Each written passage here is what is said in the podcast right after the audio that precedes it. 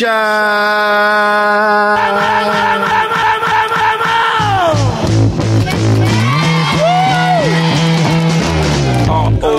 we running this rap. Memphis Bleek, we running this rap. B Mac, we running this rap. Freeway, we running this rap. Old Sparks, we running this rap. Chris and Neef, we running this rap. The takeover, the break's over. God MC, me, Jehovah. Hey, little soldier, you ain't ready for war. ROC too strong for y'all. It's like bringing a knife to a gunfight, pin to a test, chest in a line of fire with your thin vest. You bringing them boys to men, them boys pull win. This is grown man B.I. Get you rolled in the triage. Your reach ain't long enough, Dunny. Your peeps ain't strong enough. Rockefeller is the army, better yet the navy. Kidnap your baby, spit at your lady. We bring knife to fist fight, kill your drama. We kill you motherfucking ants with a sledgehammer. Don't let me do it to you, Dunny, cause I overdo it. So you won't confuse it with just rap music. ROC, we running this rap. M Easy, we running this rap. The Broad Street Bully, we running this rap. Get zipped up in plastic when it happens, that's it. Freak, wait, we running this rap. Oh, Owen Sparks, we running this rap. Chris and Neef, we running this rap. I don't care if you Mobb Deep, I hold triggers to cruise. You little f- I got money stacks bigger than you. When I was pushing weight back in 88, you was a ballerina. I got the pictures, I seen you. Then you drop shook one, switch your demeanor. Well, we don't believe you, you need more people. Rockefeller, students of the game, we passed the class cause nobody can read you dudes like we do. Don't let them gas you like Jigga is and won't clap you. Trust me on this one, I'll detach you. Mind from spirit, body from soul. They have to hold a mask, put your body in a hole. No, you're not on my level, get your breaks tweaked. I sold what your whole album sold in my first week. You guys don't want it with hope. Ask Nas, he don't want it with hope. No, ROC, we running this rap. B single, we running this rap. M Easy, we running this rap. Get zipped up in plastic when it happens, that's it. Oh, it's Sparks, we running this rap. Freeway, we running this rap. Chris Denise, we running this rap. I know you missing Nas.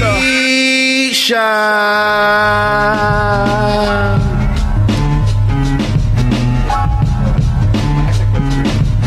Check, check, check, check. Are we are we live, ladies and gentlemen? Check, check. Hey, check, We check, check. Oh, there we go.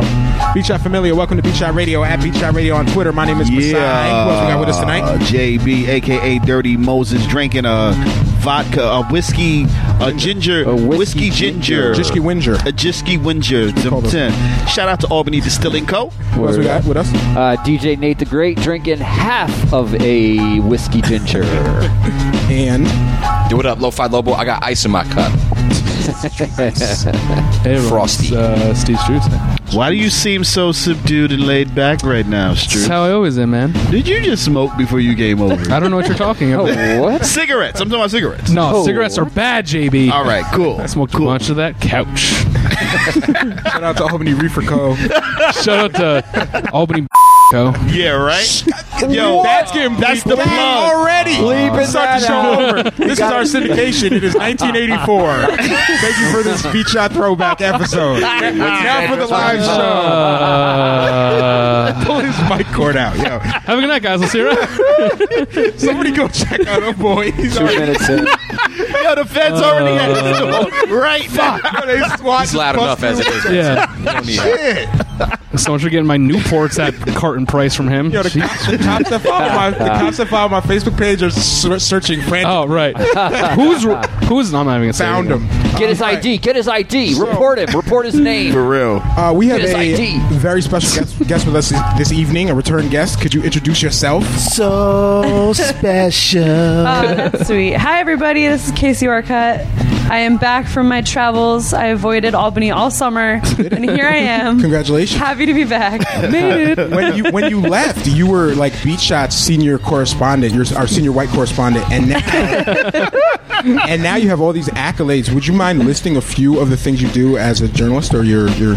Sure. Um, I recently closed a chapter at the Source magazine. Um, and I'm hoping, well, you'll see when the next print issue comes out. That'll be my last little uh, print clip there. I interviewed Bun B, so Oh. I'm excited for that. Um, and I'm currently at Double XL. Uh, BET, that's my full, t- that's my part-time day job. Okay. Um, and then I just started a new freelance gig with Spotify, and we'll have some a, cou- a couple other things in the works. You know, Dope. I'm gonna make sure that all of you learn my name at some point. all these rap blogs, you know.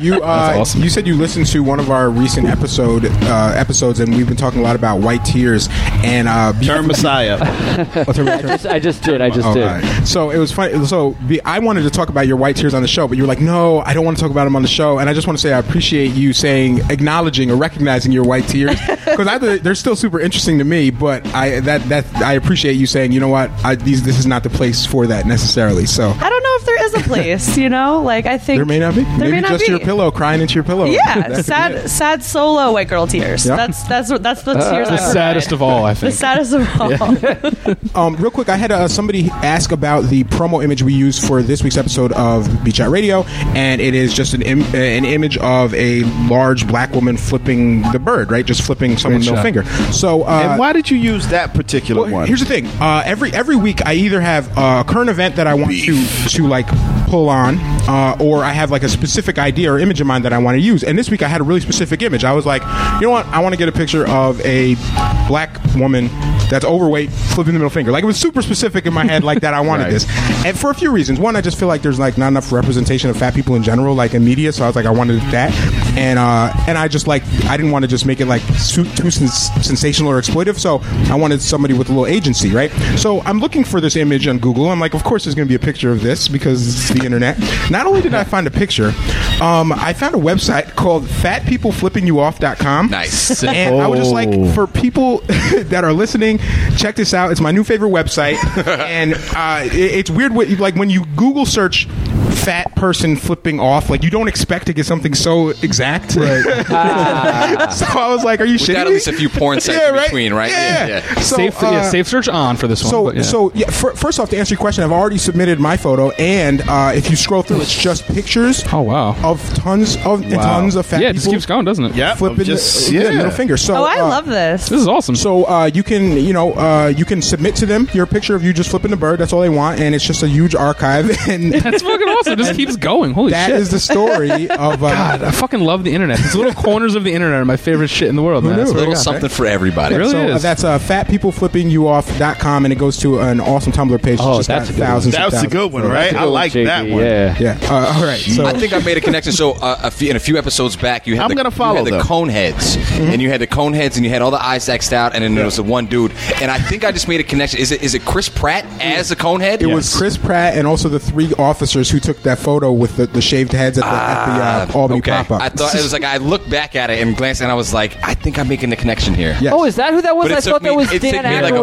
full. and, It took me a uh, full month on that. It took me a full month. that might be on the greatest hits album cover. I think Oh, that was a good one. It was representative. That's all. It was supposed Yeah. to be like. I swore that was Dan Aykroyd. My mine registered Dan Well, Aykroyd was. Because he was, because it was from Coneheads. Coneheads, was but Dan Aykroyd. It was just uh it was like symbolic of the week of like what had happened that Oh. week. That's right. So that's all. Oh, okay, okay. you know Chris okay. Pratt looks like a fucking Okay. conehead. Yeah, with no eyebrows. yeah. You know, I heard that the uh, Barrel Saloon, which Chris Pratt is the co-owner, accidentally had a fire this this week. and, Right. You know, in their barrel. yeah. No, no Party, they were going to try to get back to their roots, right? Yeah, right. The, they were trying to get back to their roots, and the smoker caught on fire. Yeah, yeah. And like, yeah. That was the happiest sad news I heard all week. Instant karma is And the I, love, greatest I just in want the to world. thank you know some of my Facebook friends are horrible, but I just want to shout out the seven people that sent me that article.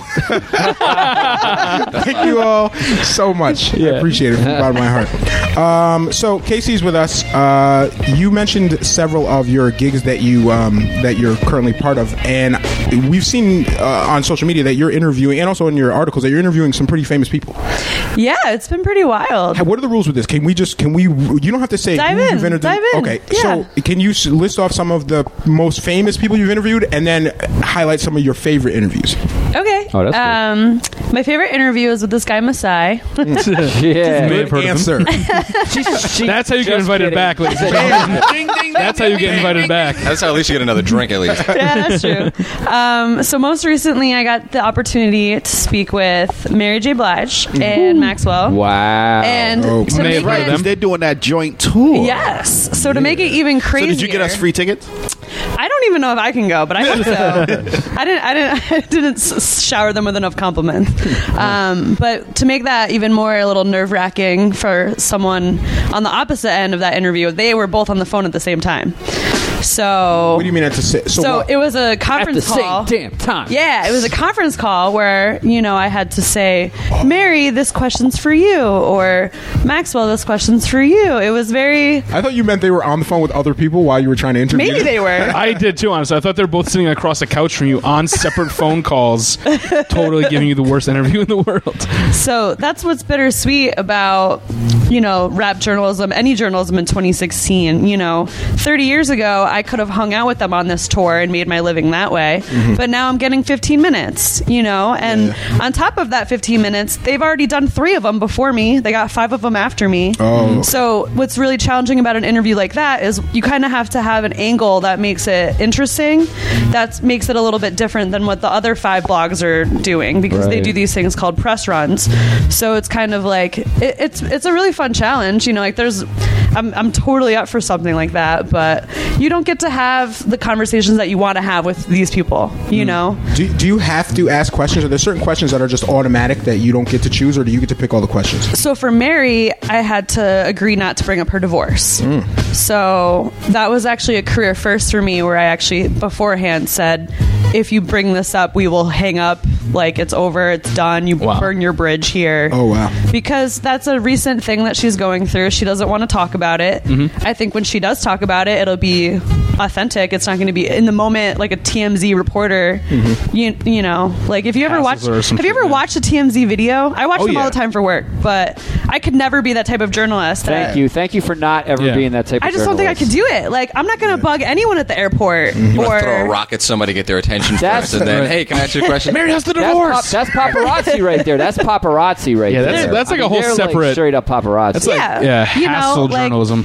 Yeah, and it's something where that's what gets the page views. You know, like Right. Iggy Azalea recently completely curved uh, French Montana at the airport. She said that they're just friends. They have a chance of, of above five of ever dating, and they just went on vacation together and were seen wow. making out with each other. So that was like a hassle journalism where that TMZ reporter probably got a bonus that day because Yeah, he got he got Iggy to got the say. headline, Right. yeah. Yeah, he got what they, you know. Yeah. So I'd much rather make Mary J. Blige laugh. Okay, would you? We're going to talk about that in extreme depth in a second. The But I- entire But I have one question. that. You said you wouldn't resort to this one type of journalism. My question is, what if you were to, to interview somebody who was just like a dirtbag? Like if you had a Chris Brown or R. Kelly interview, and they're like, "Oh, I don't want to talk about the obvious thing you want to ask me about," would you still ask it, or would you not even do the interview, or what would you do?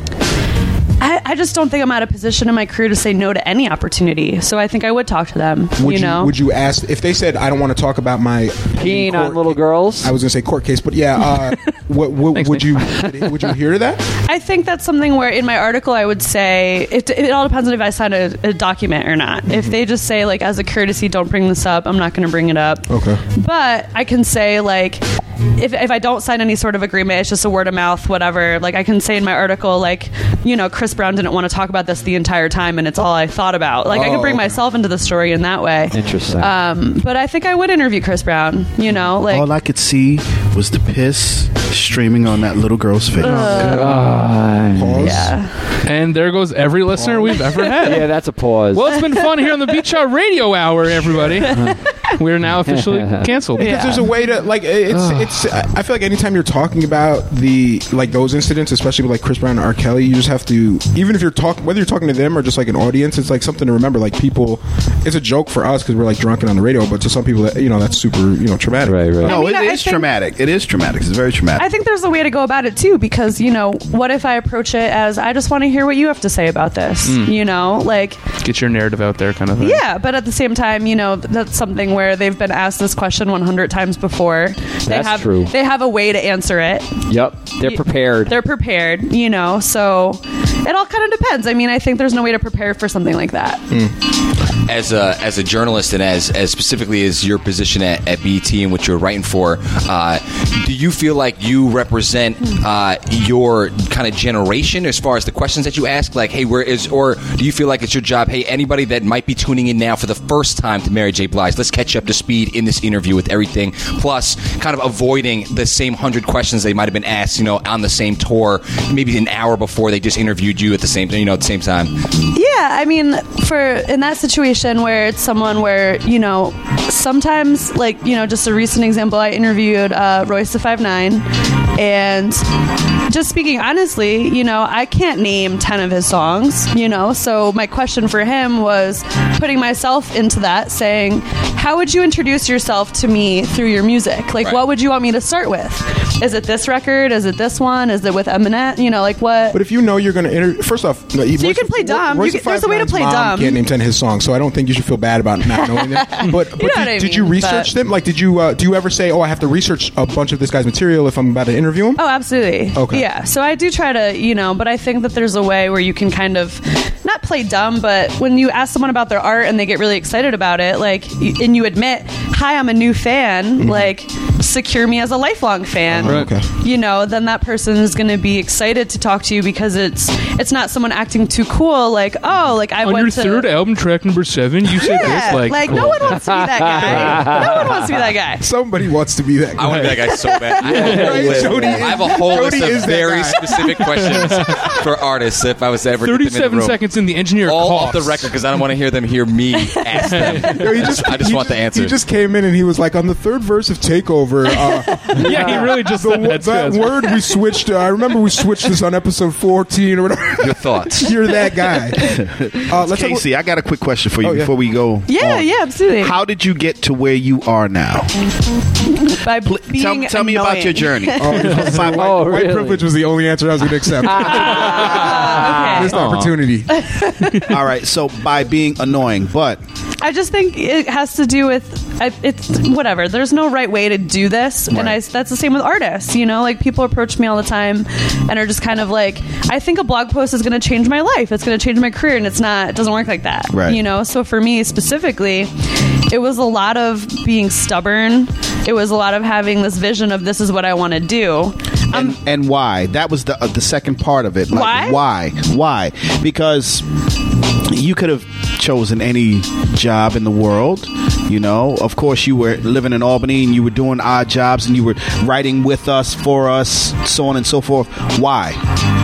What made you get into journalism, this type of journalism, and pursue your career? Yo, he's way you auditioning for your job right No, now. I know. That's a good is ass like- question. I know this is like my favorite question ever. I have like three different answers for you. Give us all three. Um, The first is just out of owing it to myself. You know, like this is something where I made a newspaper, I made a magazine, I made a series of books. Get the clap sound ready. Yeah. This is good shit. I used to hide under the cabinets in my parents' house and spy on them because Oh, now I wanted. got weird. I Now got wanted. weird. Don't clap that. Step back. Don't step back. Step back. Listen, Negative clap. Negative clap. Negative clap. No. This is a I- tragic I wanted to be Harriet the Wait a Spy. minute. Wait a minute. I wanted to be Harriet the Spy. I hope, you cool. didn't, I hope you didn't see nothing you weren't supposed to see. She said cabinets. Clearly, there's a kitchen, Let's get back on track. All right. which I so- guess doesn't mean anything, I All right. suppose. But Explain it. You hid into the cabinets. I just used to spy on my family. do I need to explain that I grew up in the country and had minimal friends, or do we Okay. get that? That makes sense. so it's just like one of those things where I knew I wanted to write as always, you know, like it's just been a thing. My first ever rap article. I don't. I don't even sound funny saying rap article, but I wrote about Lil Bow Wow when I was 15 years old. so So Wow. now, I, I'm sorry, Little but I have one more question that ties don't into this. Don't apologize for that. Um, I could talk all night. This is great. Most most writers are readers. yes, Most. Hopefully, Are you a reader? absolutely. Okay. When you look at my book collection, it's all nerdy music books that maybe no one else would want to read. Okay. Yeah, even for preparation for the show, I asked if you had like a topic you wanted to cover, and then you sent me four articles to read, and I was like, "Oh, great! I will look at one of these." Right. And ask me that one. yeah, he passed them on. He's like, "Yo, check these out." I Casey's said, coming. I I'm was like, Casey gave us uh, homework. Okay. um, but can you can you uh, embellish on the, that that first question about the? You said you had three answers, so pick another, pick the other one, uh, or pick another one, and uh, about like how you got into. You talk about writing about Bow Wow. Would, so you write about any anything related to music, or is there any? I think it's one of those things where with music journalism you have a focus. Yep.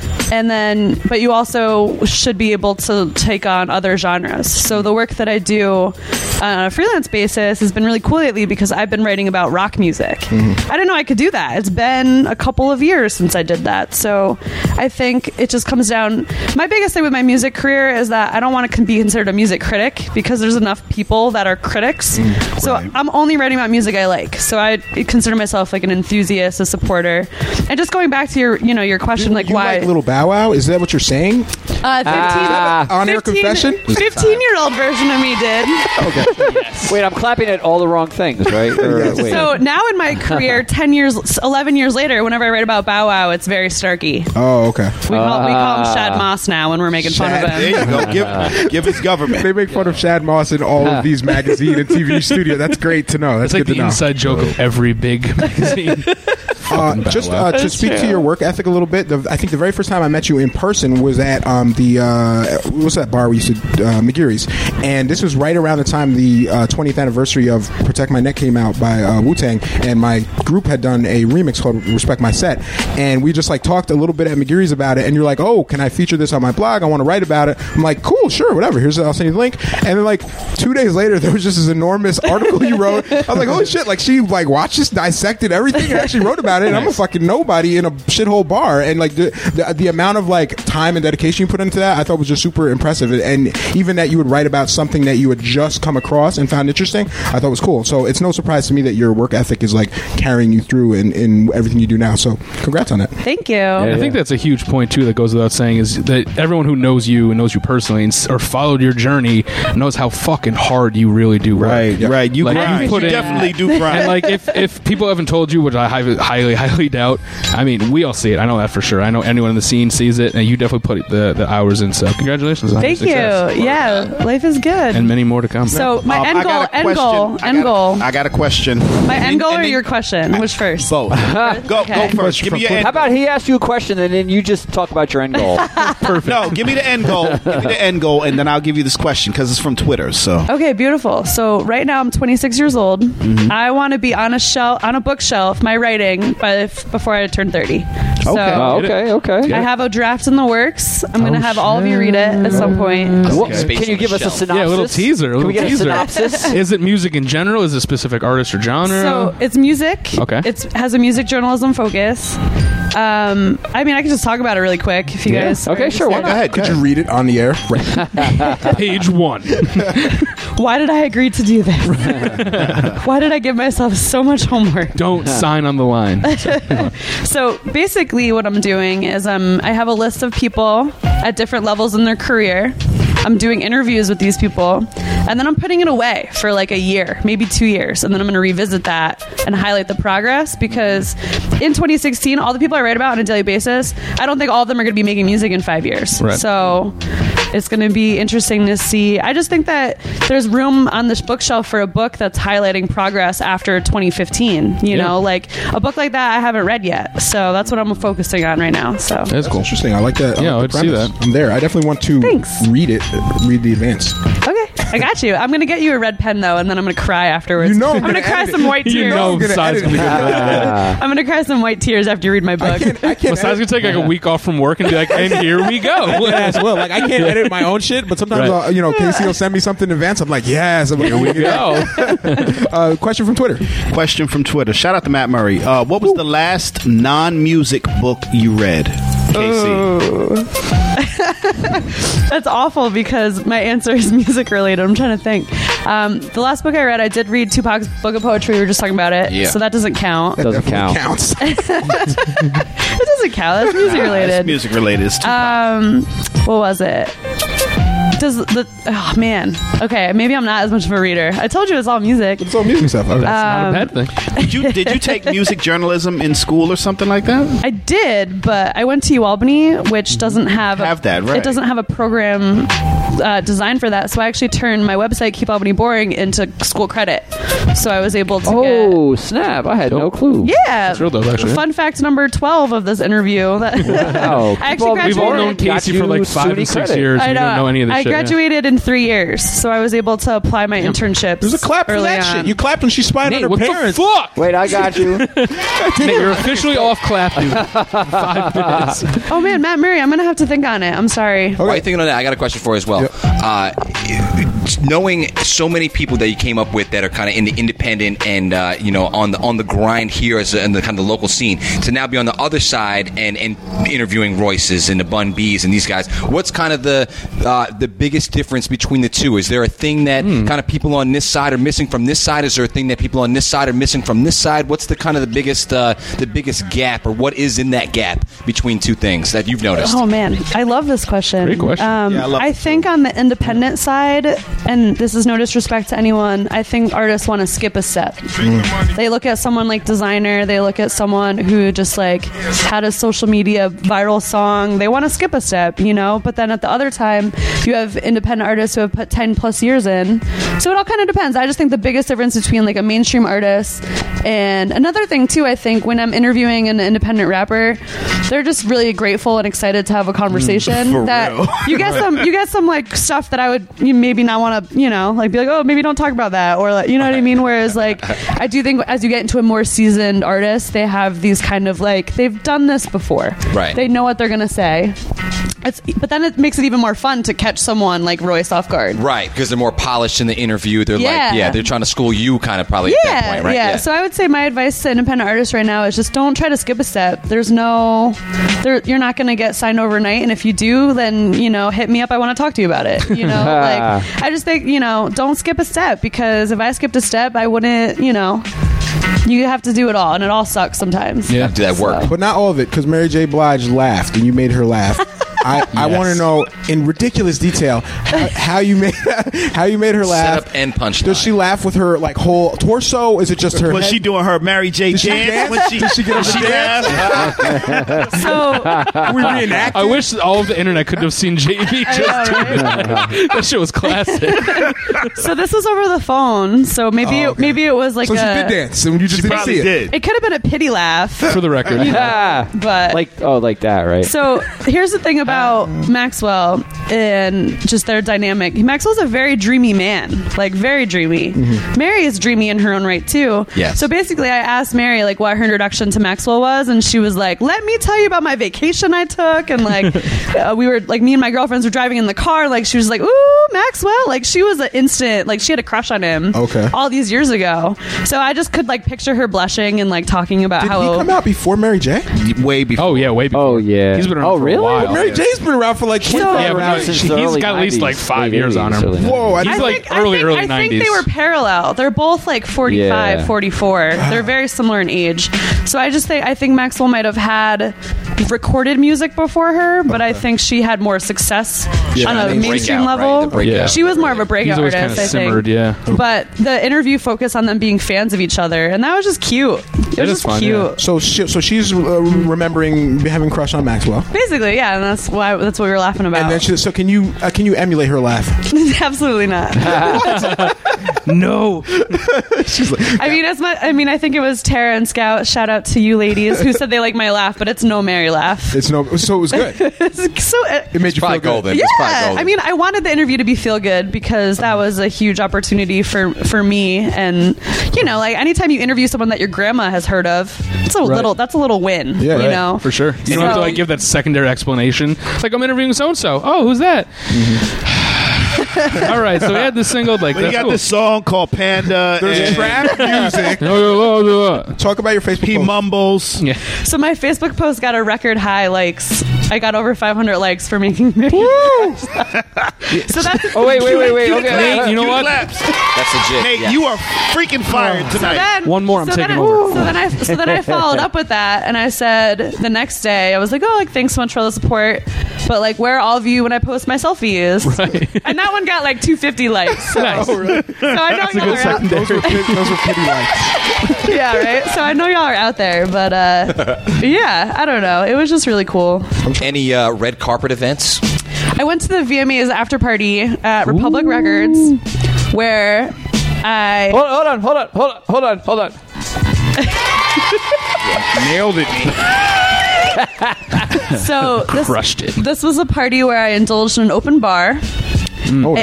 and it was about a day or two after Mac Miller and Ariana Grande were dated or rumored to be dating. Okay. And I watched them do PDA for like 20 minutes. So I did you just like, crack that story open? Wait, what did journalists call it? Break that break story. the story? I I like wanted to like Why didn't you Instagram it or find it or something? This is the the journalistic like. I just- do I the do I cash line. in? Do I cash in with? That's one- when you become TMZ, when you're at the party, picture, just like- or Doing I one just, of those. You know? I just don't know if people care about Mac Miller and Ariana Grande dating. Are you a not. couple? Just run over. run 'em over. like boom mics and shit and cameras. It's like the thing where you like ask like, "Can I get you a drink?" Even though like they're VIP bottle service and it's an open bar, so you're just like an asshole. Like Can I get you a sandwich or anything? Can I grossly overpay for a drink you would get for free? I feel like this is And the time where by- you have like the oh, opportunity, the, the in between zone where you you know with just kind of like a, maybe a different disguise. You put your hair up a different way, different glasses. You can become a different reporter. An You already got the alternative right- persona. Once you're in the building, now you can switch up Throws and the ask reg- yeah, all the that's the people that you can switch it. You know, turn your press pass around the other way and ask the real questions that you so want to ask. that's that exact situation is why I don't use my real name in my writing. I got a second ego or uh, alter ego. Alter ego. I love it. Yeah, Cassandra. It's my real name. What? it. Cassandra pseudonym. I like how your alter ego is your actual. I know. It's, it's, I'm saving it for a rainy day. So Have you ever been mistaken for a celebrity? Sometimes I get compared to Lena Dunham and I start crying white tears. She's the queen of white tears, I can by the way. imagine She really like, is. somebody comes up to you like, "Oh, can I have your autograph, Lena?" Oh yeah, oh I can see oh, that. God, I hope not. But check this out, Masai. Yeah. Couldn't she play a Velma? Oh yeah, I can see the Velma. I was Velma for Halloween one year, so Yo, I um, you know, it's funny you mentioned that. I, I made a Facebook post the other day, and I was like, "What's your uh, f- cartoon crushes? yeah. Right? What's your Right. favorite cartoon crush?" Now I'm over at um, Jordan Hill's house. Shout out to Jordan Hill. We are shit faced. We left Savoy, and like the three of us that, could, st- that were cool that weren't drunk yet went over to Jordan Hill's, and and we each had a date. So there's like six of us in the apartment. We're just getting hammered, and we started talking about cartoons that we you know that we would sleep with if we were also cartoons or if they were people. or not, or whatever. Well, yeah, or whatever. so, so I, Don't make it weird, but whatever. so I so I post cartoon crushes go right, and what, the funniest thing about this status, I don't think I can't recall this happening mu- often before, but it, it got like a hundred comments before it got one like, and everyone was just posting. People had those photos like on Yeah, the desktop yo, ready to go. People were just like posting photos. Shaggy. Yeah, so it's- right in there, like, damn. it got to like 250 comments, and Velma, who we just mentioned, uh, segue, uh, was was there three or four times. Yeah, yeah, uh, and it was one of the earlier comments. So yeah, I could totally see that Velma. It's fucking awesome.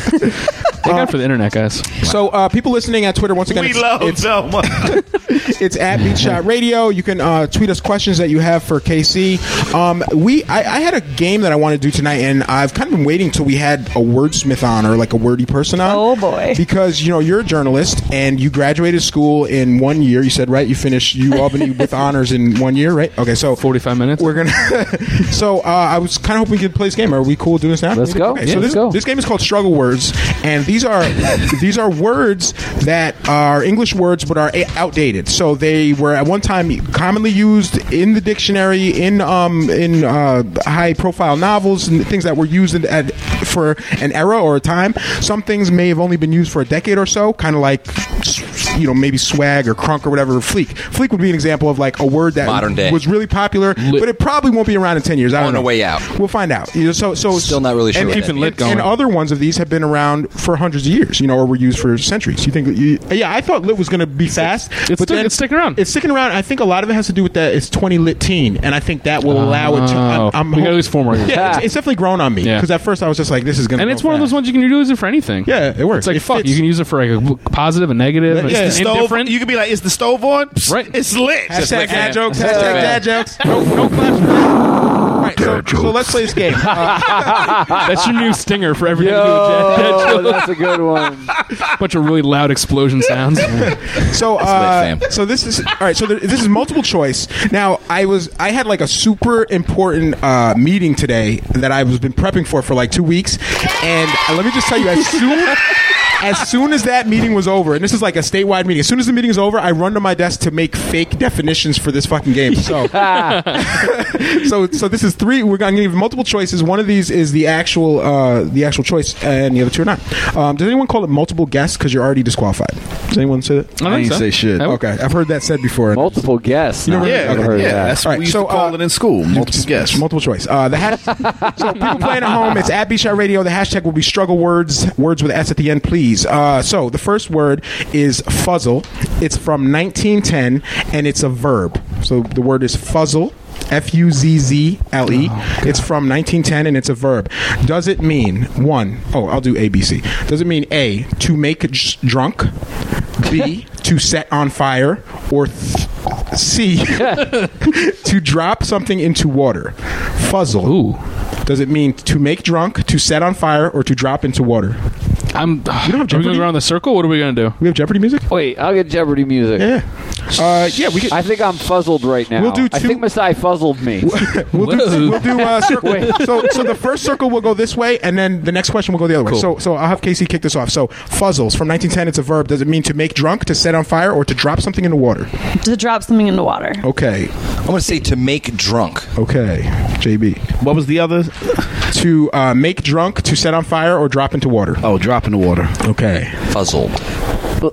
To make drunk, Masai has fuzzled me. it's Druce. Uh, I think the water one as well. Water one as well. Okay. Uh, so people playing at home at Beat Shot Radio on Too late We Twitter. already got. We already got some. We got some people say- answers? Yeah, but they got the, they're on the see, internet puzzle. already. They're on the internet. Yeah, I don't. Yeah, okay. So, I don't trust any of that. So, so no, somebody said C. Okay, the answer is actually to make drunk. So shout out to Jody and uh, Nate. So an example of like using that. that. in a sentence. Uh, I got fuzzled at brunch last night. Masai fuzzled me. I Bringing fuzzled it back. Let's bring that one back. I like bring, that. We could bring this back. Let's fuzzled back. These, bring yo. I picked. I like that. I, went through dozens and dozens of words, and these are these are some good words. Like I would. Are you a use trend these. resetter? I'm a, let's we bring have it to, back. we have to Bring it back. retire some That's a niche though. market. We can replace them. Switch them out. Yeah, yeah. I'm done with the word lit. No more. we, we just said we, we like just lit. talked. It was I had was a- like- Can we get rid of fleek? Let's get rid of fleek. We can get rid of Fleek. Fleek is done. Instead of um saying for what's a Fleek good for fuzzled. no fuzzle That is works, to make drunk. So what's a what's a word we can get rid of that means drunk? uh, crunk because Little Hammered. John's been hammered is ready to go. Let's get rid of hammered. Hammered? Yeah, yeah, okay. Nah, Hammer's a classic. I mean, that's Hammer's a always gonna classic, be but around. sometimes you got to get rid of the classic. You know, sometimes, Sometimes you you got to gotta drop be. the iPhone jack, Sometimes bro. you got to be fuzzled. sometimes you got to get rid of that fucking iPhone all right, jack. next one. Uh, hashtag struggle words at Beat Shot Radio. Um, uh, Calipesian. Sorry. Calipesian. This is spelled C A L L I P Y G I A N. Calipesian. This is the oldest word on the list. I just, uh, oh, sorry, second oldest word on the list. It sounded really cool. It's from the 1640s and it's an adjective. So it's how you uh, describe someone or some place or something. So, uh, uh, Calipesian. Are you We got gonna- choices. what, are, what are our sorry, you guesses? get Do I get choices? What are our I forgot. guesses? I forgot. You get choices. So, uh, does calipesian mean uh, to have the face of a horse, Ooh. to have a shapely ass, or to have the features of a bird? Calipesian. Oh, she was. I mean, it sounds like some like Clapinated. definition of a white person, honestly. But I would say oh, shit. C, the bird one. C bird. 1640s calipesian adjective. So we got Nate? bird, bird. I really like the, the hor- having a horse face. I hope it's that, honestly. Face of a 'cause horse- that's, I'm gonna start horse using that face. tonight. I'm gonna go with I'm gonna go with bird too. I don't really know, but you know, bird works. Were we talking about Bird, people's bird, asses bird. in 1600? In the Oh, 1640s. I they were getting weird. Yeah, well, for we've sure. been talking about asses though since the, the beginning. Since of the time. beginning That of was, asses. Oh, yeah. that was like the third word after like She had fire an and ass rock. Like she was from the land of Calipee. I'm gonna go with that one then. Okay, so the uh, answer is actually B to have a shapely ass. Get the fuck out of here. We're bringing that one back Oh. Yep. tonight. This is from the 1640s. You can look this up. It's uh, again, So it's- let's get rid of apple bottom. Yep. That's And a She spell. got a calipesian. Calipesian. It doesn't quite roll off the tongue, but we'll do it. So it's like it's got to be one of them quiet things. It's like you look at each other. It's like, bro, Yo, Matt you give a Murray is look and it's killing like it. Calipesian. Calipesian. Calipesian. That's all it is. The Yo, one word. Actually, Matt Matt Murray that? is killing it. He got both of them. He's Googling it. yeah, he's all yeah, exactly. And, he's and got El Google. Sphinx got this one too. Oh. He's like, that's I can a sign. dog. He knows that. Though, dog. yeah. he used that in the last verse. That, no, I love it. So uh, yeah, C A L L I P Y G I N. I think I El Sphinx could put all these words in a rap song. Oh, for sure. collapsing. He has could, put all these songs. Uh, I mean, all these words in a If rap anyone song. could, he could. He right, put all these songs into words too. here's here's the next one. Uh, hashtag struggle words at Beat Shot Radio. This word is jar goggle. Whoa. Jar goggle. This is from the 1700s. It's a verb. Hmm. Is it A to, to gargle something solid in your mouth? B to, to confuse or jumble? Or C a miniature gargoyle? Jar goggle. Is it to gargle something solid in your mouth? To confuse or jumble? Or a miniature gargoyle?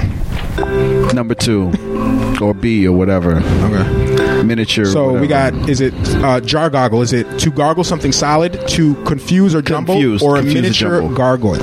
I like that they would have the gargoyles on one side and then the jar goggles on the other side. Like on, on When you go to the like, store, this yeah. is the one on this side and this is Excuse me, sir. Little Where are your ones. smallest gargoyles, please? Size You order. mean the jar goggle? You mean your gargoyles? Yeah, the aisle three. right? The medium one is just another like play Right on those this letters. way, they just sir. switched around. Oh god. Wow. Uh, I don't want think the the second goggles. one, I'm gonna I do don't want the well. goggles that I use up when I go swimming. I want the confusion jar of- What do we say? The confusion of words or Yeah, mixing up jumbling. Of, yeah, I think the jumble. That sounds about right. That yeah. sounds right to me. I mean, I really hope it's the gargling shit, but I think it's probably the second Did you one. get? Did you vote already, Casey? I didn't. I'm gonna go with the gargle solid things. 'cause Okay. Yeah, Yeah. definitely, gar- it's in- definitely gargling solid things. Okay. Yeah. the way this one's been going, I think yeah, that's probably I only it, too. I only picked this word so I could make up that definition. So it's, a- it's actually to c- confuse or jumble. So in a sentence, it would be the words on this list will jar goggle your brain. So it's like Yeah. they'll- to confuse or jumble. Oh, But I, that is I think fun I've to used say. that It is fun. before. That's fun to say. From the So- people that brought you, gee golly. yeah, jar goggle, Jar goggle. from the 1700s. Ma- Matt Murray got that one wrong. He said miniature gargoyle. Oh, good. good. Every time That's- he loses, that's a I'm like, sandbag yes. one, though. and KP Holla got it wrong too. All right, so the next word, this is uh, struggle words at Beat Shot Radio, is Kench. K E N C H. This is the oldest word. Hmm. It's from the 1300s. K E N C H. Is it A, to laugh loudly, B, to tighten your sphincter to stop incontinence, Jesus Christ. um, or C, no, that's clinch. C, the smell of a rotting corpse? Kench. Oh, wow. K K E N C H. To laugh loudly, to tighten your sphincter to stop incontinence, or the smell of a rotting corpse? corpse. Definitely to tighten your sphincter. yeah, it has to be. I'm gonna I go think with the it's that. corpse one. I think the corpse one as well. It's almost like like, like that stench, Ugh. corpse, That's the face you clench, make. clench, face. uh, It's all in there. It's all in there. I think corpse is JB and Nate. corpse as well. to laugh loudly, to tighten your Tighten your Oh, sphincter, okay. I or the think. smell the rotting corpse. To ju- so, Rotten core. okay, Nah. you're all wrong. It's to laugh loudly. Kench, Ah. Kench, to laugh Oh, loudly. that's why. I couldn't help but Kench when the teacher farted in class. Kench. so that's a yeah, that's an actual word. I, I really I like that word. said that. Uh, oh, this is another one of my favorites. Okay, so this is uh, hashtag struggle words at Beat Shot Radio. Uh, monsterful. This is from the 1810s and it's an adjective. Monsterful. Is it A, full of monsters? B, full of white people? C, full of splendor? Full of splendor. It's C. It's C. Okay, it's, fu- it's, it's full of splendor. But I like this word. I think we should bring it back because of- Beat Shot Radio is monsterful, and that's that's fun to say too. It is fun, especially with Halloween come around Okay. pretty soon. Yo, shout out to El Sphinx who said uh, Kench is the smell of heavily used wrap towels. Wrap towels. Wrap towels. wow. Here we go. Uh, this is hashtag struggle words at Beat Shot Radio. Beef witted. Beef witted.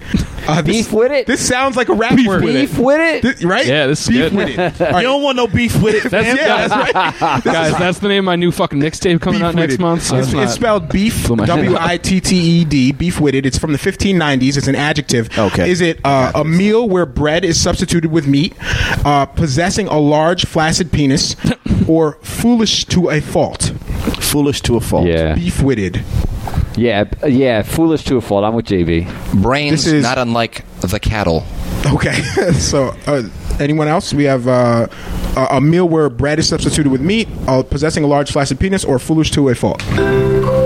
We got answers from I think three of y'all. I'm gonna go with the penis one just because no one else has yet. Okay, good answer. What was the first one? Uh, a meal Substituted. where bread is substituted with meat I- I'll go with that one because carbs. You know. because carbs. Yeah, that makes Fuck sense. carbs. Shout out to Rose. Uh, my But sister. y'all, here, look, can I can I give an explanation for this one? It I wish ends, you would. It ends. Hold up. It ends in witted, right? So but it starts with beef. So Logic. no, you're absolutely right. It means foolish to a fault. Uh, only a beef-witted shithead would hang an All Lives Matter sign in Delmar. So somebody hung an All Lives Matter sign in Delmar. Uh, yeah, yesterday I believe it was, or or maybe it went up before. And oh damn, I, for, I forget uh, homie's name. But anyway, he ripped it down. I'm gonna get it. Hang on, I got it right here. Um, oh, Danny Robbins. He he. Uh, he took it down. Hopefully that won't incriminate him. But basically, he saw these signs up, and they were, you know, he just saw them for what they were, and they were offensive. And he went and took them down. And then the person who put the signs up physically assaulted him like in the street. And I guess there was a, a church or Wait, something. well, hold on, hold on, hold on. So there was a bunch of. So what signs were up? Black Lives Two Matter all, signs. all lives matter signs. oh, all So, lives so matter signs. this is at uh, the I think the the corner the four corner Four thing corners. Delmar. Delmar, Okay. And I, had, I saw a Blue Lives Matter sign there a year ago, and I went to Okay. take it down, and someone had actually already taken it down. But he saw him up there, and he went and just took him down. And uh, the guy who made him, uh, hopefully I'm getting the story right. The guy who saw him taken down, like went and physically assaulted him. And there was another like church group that was gathering there of like peace peace protester warriors or whatever, and they actually came over and sided with the guy who's owned the signs. Like you can't you can't destroy his property or whatever, even Oh though his my property was like super offensive. So I want to shout out to him. He gets the accomplice of the month award or whatever. and uh, yeah, no, it's dope. Like I mean, I, I know Nailed for, it. Like I know for a fact if I see if I Actually, see you were a six sign like that, off. You were six seconds off. you got to take them down. You got to take them down. I'm, sometimes I go on walks and come home with one or two Confederate flags. Like I just Yeah. find Oh, yeah. like snatch it up. got to take them down, y'all. So uh, yeah. Yeah, you're right, Matt Murray. I guess that guy who took him down's life didn't matter. Hey, Oh shit! I don't get it. Beef witted. Uh, so the next. All right, this is uh, hashtag struggle words at Beat Shot Radio. Oh, we still uh, do this? Yeah. Oh, we can stop. No, let's go, I only, let's I go. only- I only got a few it. more. I only got No, a let's more. go. All Down beef with it. Um, l- I thought we did, we had transitioned. Okay. Beef with it. Uh, lunting. This is from the 1820s. It's a Mm. verb. Lunting. Is this walking while smoking a blunt or a bowl, uh, hunting lake animals, often with a spear, or dancing off beat? Lunting. This is from. Definitely dancing off beat. It's like hunting for lunch. Okay, so is it walking while smoking a blunt or a bowl, hunting lake animals with a spear, or dancing off beat? Lunting. You already said yours, JB. Yeah. You said Dancing off beat. Um, I'm gonna say the second one, but I wish it was the first. And I think we should get that term back. going. Yeah. Dancing off beat, hunting lake animals with a spear, or uh, walking while smoking. It's probably Walking while smoking. okay. 1800s? Uh, yeah, I should say yeah. there was 18, no blunts in the 1820s. 1820s. There's, they, had, they had They had some tobacco. cord com pipes and shit. It was probably some bad dancing. No, I bet there was some bad dancing. It's probably Yeah, hunt, there was- it's there was probably some hunting, horrible- but That's what I'm going with. I'm going with hunting. it's lake probably animals. the spear. Yeah, it seems like a. right. an I like appropriate offbeat use of the dancing. word. I Are we like my all chance in? with this one, yeah. Okay, so um, I it's actually walking while smoking uh, a bowl or a pipe. Now I Okay. added the blunt part just because I think we could appropriate it for, that. For sure, yeah. Ah. But yeah, so if you look this up, it, there's actually a term for smoking while walking. Really? There what I and I think that makes sense. Like it's Lunting? kind of- lunting. Yeah, lunting. So all we got to do is Wow. add the B to it and make Bam. it hip hop. Boom. Blunting. Blunting. That's it. We walking while smoking. And now we can get arrested. We was for it. doing that earlier, right? Yeah. Steve. you know what? I could, I already threw myself under the bus Yep. once Once. today. but I, I feel like now I got three days left of my job. Being alive in, in, in this era, I, I, I see where that could come from because when I see people walk around with the cell phones or I'm walking around just staring at my phone, I, I think like this needs a word. Like Its there own probably verb, is a word right, for this right. already. So I could see people saying, "Oh, those damn lunters lunting around, not paying attention while they're In Japan, they got their own lane of traffic on the sidewalk. Yeah, it's true. oh, for smoking For oh, phone cell use. phone. For phone yeah. use. Yeah. Forgot about that. All right, check this out. I got four left. We don't have to do more, or we can. Let's just let's, Let's keep go. going. Let's go. When you'll Let's bored go. It, when you'll get bored of it, let me know. Um, so uh, at Beat Shot Radio, uh, hashtag struggle words, uh, Jullux, J U L L O X. This is from the 1700s and it's a noun. Does Jullux Damn, mean Bill Cosby wasn't alive yet, right? uh, hashtag that jokes. Uh, does Jullux mean? Oh, by the way, that's a Bill Cosby joke and R. Kelly joke. So you're done for the night. The- Whoever had six minutes into the podcast for JB Bingo, you are the winner. Matt Murray, come on and claim your prize. is Ju- All right, is Jullux a tasteful side boob, uh, an extremely overweight wish. person, I wish. or happy to the point of delusion? Jullux, Spell it again. J U L. I mean, I'm thinking Jubilee, so it has to be the last one, but I really hope there's a side boob reference in this. Yeah, Jullux, 1700s, uh, tasteful Oh, maybe side not. boob, an extremely overweight person, or happy to the point of delusion. Hold up. We need some of this. Oh crap. Did you, we lost Jeopardy. Oh, There we go. I got it. So let's take guesses, y'all. What's the second one again? Uh, an extremely overweight person, tasteful side boob, or happy to the point of delusion? Happy to the point of delusion. Seconded. I'm going to second that as well. Third that as well. With the with the yes. Okay. Happy to the point of delusion. I'm gonna. F- um, what was that? Fourth, fourth it. Okay. Uh, I'm gonna go. it off. I'm gonna Unanimous? Clean sweep. No, no, no. I'm, I'm going against the grain here. Ah, against the grain. And I'm- Wordplay. Rolls eyes. Yeah, I've never heard that. Um, um, and I'm going to say uh, overweight.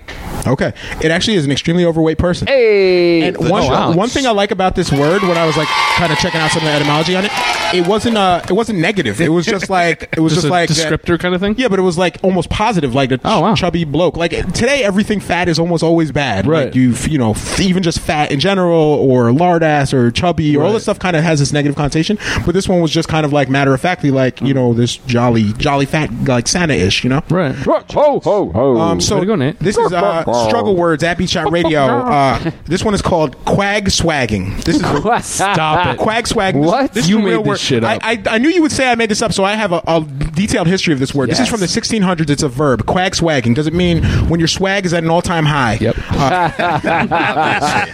Eating ravenously without shame, or the act of shaking something to and fro. Quag Eating. swagging. Eating ravishly So is it without mean saying- eating without ravenously without shame, shaking something to and fro, or when your swag is at an all-time high? This is from 1600s. It's a verb. Say the word one more time. Quag swagging is Q U Q U A G S W A G G I N G. That's the real name of the mixtape right there. Quag swagging. yeah. Let's do it. Let's do it, Steve. 2017 Yo, we gonna- we swagging gonna put it season. out, for real. It's What gonna we be- got? It's What we gonna got? pretty bad. Eating, eating, Eating, eating, I think the the shaking, shaking. Yeah, I think shaking. to and fro. shaking, I think eating. eating. Okay, quag swagging.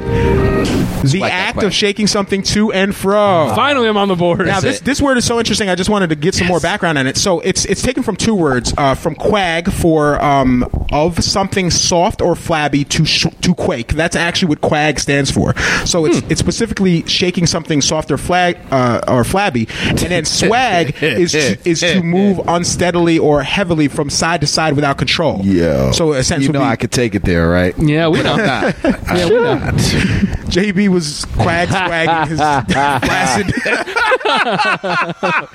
while fuzzled. He was, his flaccid jar That's the goggle. final exams. You have to use all these words in one sentence. Atacalopesian. Two more, two more. We got room for two more. Let's go, let's All right. go, let's uh, at Beat Shot Radio, hashtag struggle words. This is uh, cockalorum. C O C K A L O R U M. Cockalorum. This is from 1710s. It's a, it's a noun. Is it a small man with a Napoleon complex? A mischievous rooster that disrupts the sleep cycles of other livestock? Or another excuse for Masai to make a penis reference? It is B and C. Cockalorum. Uh, small man with Napoleon complex, mischievous rooster that disrupts sleep cycles of other livestock, or an excuse to make a penis joke. Excuse to make a penis joke. I immediately That is thought of the true. bird actually. So I, this like Cockalorum. this got to be it. Yeah, it sounds like some bird shit. It's really just someone with a Napoleon complex. It's a small man with a Napoleon complex. Yeah, cockalorum. I, I I like that there's so many phrases for this. This is something that's been bothering people for all of history. Short men, short entitled men that just feel like they're the shit. Um, and the last the last one. What do you? uh, What do you? What do you? oh, sorry, Like JB. what? What? What are you trying to say? I'm just, There's JB's album uh, mixtape name. Uh, Happy Shot Radio struggle words. Last one. Uh, twaddle. T W A T T L E. Twaddle. This is JB's like trying so hard. He's like, give me a minute. This is a verb from the 1600s. Twaddle. Does this mean uh, to trip again while trying to regain, regain your balance from tripping the first time? Oh wow, Trip twaddle. to gossip or talk dirty about someone, or a child's toy from the Victorian era. Twaddle. 1600s, is it to trip again while trying to regain your balance from the initial trip? Yes. to gossip or talk dirty, or a child's toy from the Victorian era? I'm saying A because if that's true, I'm using that shit daily. I really want for there to Dude, fucking have twaddle a phrase all over the for that place. that second trip. Yeah. That it's not just the second trip. That's the actual Oh, trip and then shit. the twaddle. you see them uh, waddle down the street three times. That's some bullshit. Trip and then the twaddle. I love it. Oh man, I gotta really go hope that's A. what Yeah, it I'm is. gonna If go not, A. we're redefining the word like tonight. We should. All right. What do we got? Let's hope. I'm saying A. All right. Um, it's actually just to gossip or talk dirty. Uh, see, that's I'm what you sorry. didn't give me a chance. I was totally going to say You that. took too long. yeah, Um, you're but right. here's the thing: I want there. I, the, the reason I picked that definition is I really have always wanted a word for that because it's a thing that happens. Yeah. Uh, and uh, I watched James Rock do it like yeah, six times last night. I think I think we should really steal actually. we should steal twaddle. Yeah. and use it for that. And use it for that. Because when I read it, I was Not like, being this used is, anyway, right? This is the No word I've been waiting for. This it. is the word I've been waiting for. There's a jam band called Twiddle, so that could also be uh, Copyright named issue? for their fan. Oh no, Oh, for for their their fans. fans. Oh, okay. We're a bunch of twaddles. Yeah, but they're also it's also a jam band, so I'm assuming they probably trip and fall a lot, so that could also work too. Uh, they have to. I Perfect. guarantee it. Guarantee it. Um, so that was uh, Struggle Words, BJ Radio. Uh, before, so we're gonna go into the uh, break in a second. Before we did, I thought we could quickly talk about uh, the uh, the school teacher. This is uh, Hmm. Teacher Bae. This is a hashtag. Uh, somebody want to just give a little background? Jody, have you seen Teacher Bae? JB cannot. Caliplegian. Caliplegian. Caliplegian. Using all the new words. It's like I saw that caliplegian, I twaddled all the way to the bathroom. Grab my jar goggle. I did read the article. I think it's. Uh, You read the article, bro? I saw the pictures from the article, and I read the headline, and uh, and I just it seemed like it was something that was obviously absurd. That it was just like Oh, here's a, here's a an attractive person. Uh, I think there was two pictures, one with a shawl, one without a shawl, and people were upset. I can't believe. We let this. It's like if your So- teacher is not like the hideous Miss Crabtree from the Calvin and Hobbes comics. It's like we out to cannot Miss accept, uh, you know, eh, you know, you being a teacher. There was an there was attractive the attractive woman, and then there was an attractive man. Yep. That was also a teacher. Okay. so Right. This had both. They're layers. Levels. and he was wearing a similar skin tight uh, dress Yeah. as well, or something. But it's not obviously a dress, but He said something skin was tight. as revealing or as quote. Because I don't even think her. It wasn't It wasn't revealing, like it was yeah. revealing. No. It was like It was just form-fitting. form fitting, Yeah. and it, she looked nice. So yeah, the, the looked guy came out. I think his name was Jamal, but I don't know what his hashtag is. But he came out kind of almost as a response to the criticism she got. Okay. At first, by the way, hers wasn't criticism. It was just like, wow, this woman is gorgeous. Like Right. people, let's share it. Like they did. Um, remember Prison Bae a few years ago? Oh, right. Right, yeah, yeah. right. The- Prison Bae is mugshot. out. Yeah, he's out. Prison Bae is out. And then there was also. Uh, Casey, no, she's like, no. She's like, I- I interviewed him three times. Ready to mingle. breaking hearts and He taking thinks I'm his TVs. parole officer.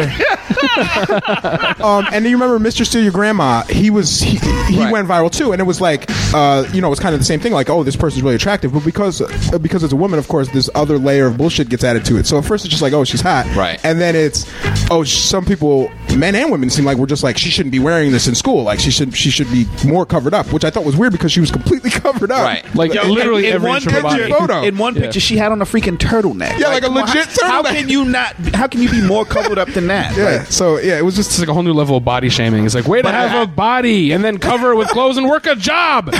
you terrible person. Like, what do you It really? bad. People waiting find for it to s- something out of anything just to be upset Absolutely. about. Well, it. do you think do you think there's a race component to this? yeah, of course. Anytime course there's a black, like uh, like It was women a white If it was a woman, white it'd be woman, different, yeah. would would anybody Well, have I- said she's anything? She's just she's doing her best. She's well, such I've, a good I've teacher. seen the white teachers, like white women teachers, get sexualized too, but the uh, usually they have to actually be having sex with their students for that to happen. So it'll be like, like oh, the one, like the one. Uh, Yeah, like a dozen of This them. happened this too. one yeah. that this past happened week, this yeah, this week. past week, yeah. Yeah, so there'll be like a white woman teacher that sleeps with like ten students, and then people are like, "Whoa, she's pretty hot. I didn't have her in my school." You know, like weird people. But but they're getting sexualized for actually like committing sexual assault. Right. The black woman was just existing, and she's like hyper sexualized right away. And it's like she's kind of Right. getting. I, I was surprised actually, I, and this speaks to my own privilege. But like when I was reading the comments, I thought it was going to be all just kind of like, "Wow, she looks hot" or whatever, the usual.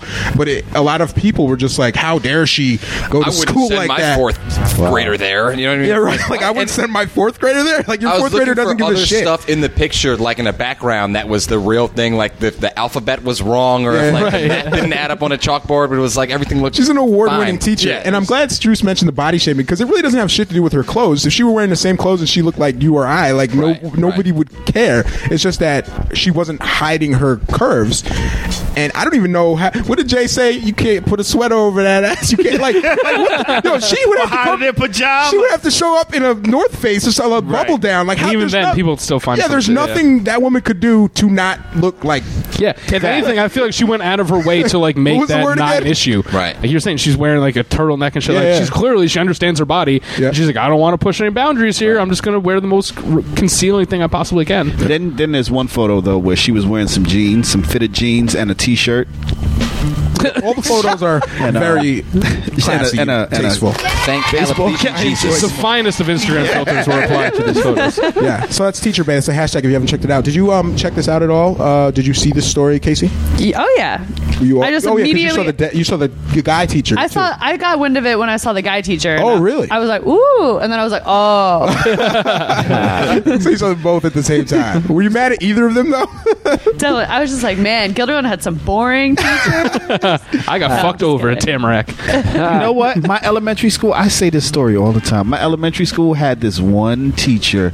She was the phys ed teacher, and she wore these leotards all the time. She's a phys ed teacher. yo, But the, why would but she? yo, but yo, Do you, do you know her? Do you know her name? Is she still teaching? I don't know if she's still teaching. I'm not saying her name anymore because I've said it enough. She could be this Fuck it. week's Her name is episode. her name is Vivian Leaper, and she was amazing. We should All right, tweet. S- social media, Somebody make find her this Twitter. happen. Yeah, We somebody need to- find her Twitter. She's gonna be on the show next week. Vivian Leeper. She's gonna make Leaper. she's gonna make Jay do the New York State Fitness Challenge She's live on air. 85 right now. I'll do it. I'll do it. Where I'll do it. JB was like ten. Yeah, she's, I was younger than that. No, I probably was ten. You're right, ten. yeah, uh, yeah. Shout out to Vivian Leeper. Hopefully, we can do uh, beat shot bothers or something if we can get her Twitter handle. um, can we can we do the first break?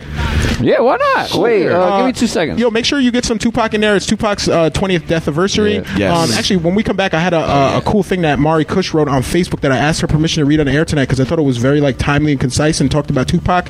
And I figure it's worth acknowledging him because you know hip hop and beat shot and Tupac. And Tupac. You know, so uh, definitely that, and also Plus, the movie is coming soon. Have you Yeah, seen? plus the Have you guys seen the Everyone's trailer? saying it's they're, it's, they're, uh, they're trying to good. make it basically like um, the end of Straight Out Compton. Nah, but it's dope, man. But yeah, but it's, isn't it the same like team or something that's doing? Yeah, the- it's the same team, So, but- but it's also what I like about it, it's got the Biggie in it from the Biggie movie. Right. So that makes all three of these in the same universe. Universe, Hip hop universe, guys. I got We've excited.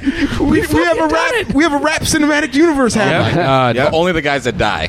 Yeah, right, just for the Aw. Oh, damn that's it. Oh, that just got sad quick. I'm sorry, this is it. That's true. Yeah. Still, I'm here for it. I want these universes all That's connected, cool. and I'm so glad they got that. I didn't realize back. that. Um, are we ready? So, all right, let's do the first break. At Shot Radio. If you got questions, tweet them to uh, KC or at Shot Radio, and keep it locked. We'll be right back.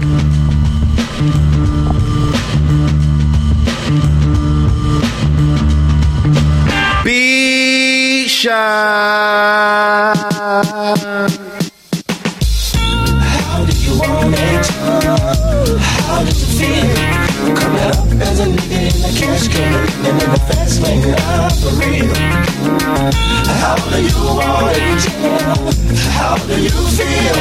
Coming up as a nigga in the cash can living in the fast lane, not for real. Love the way you activate your hips and push your ass out. Got a nigga wanting it so bad I'm about to pass out. Wanna dig you, and I can't even lie about it, baby. Just alleviate your clothes, time to fly about. Catch you at a club, oh shit, you got me feeling. Body talking shit to me, but I can't comprehend the meaning. Now if you wanna roll with me, then here's your chance. Do an 80 on the freeway, police catch me if you can. Forgive me, I'm a rider, still I'm just a simple man. All I want is money, fuck the fame. I'm a simple man, Mr. International player with the passport, just like a ladder bitch. Get you anything you ask for, it's either him or me. Champagne, Hennessy, a favorite of my homies when we floss on our enemies. Witness as we creep to a low speed, peep with a whole knee.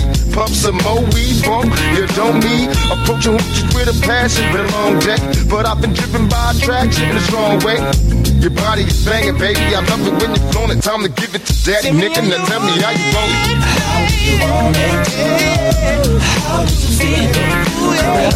Can living in the fast lane,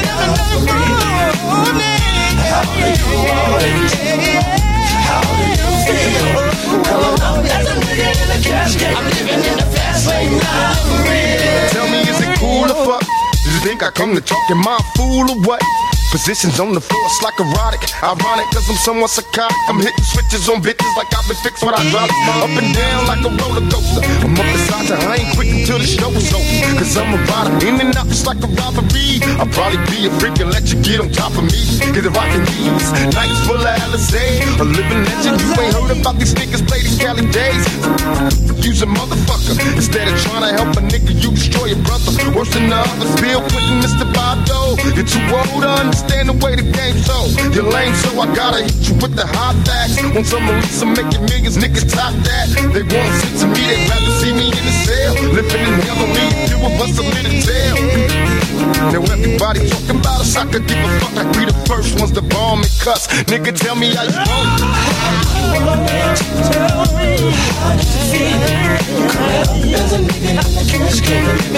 Fast lane, I'm living you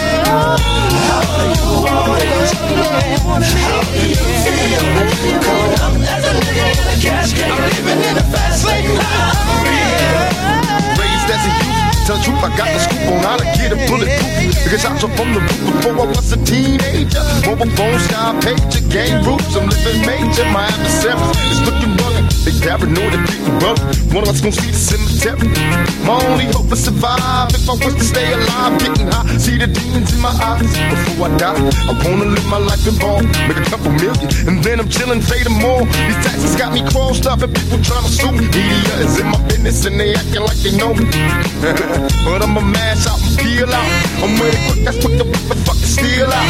Yeah, nigga, it's some new shit, so better get up on it. When you see me, tell a nigga how you want it. How do you want it? How do you feel? Coming up as a nigga in the cash game, living in the fast lane, not for real. How do you want it? How do you feel? Coming up as a nigga in the cash game, living in fast Be shy. My God said Elijah and a little girl named Corinne.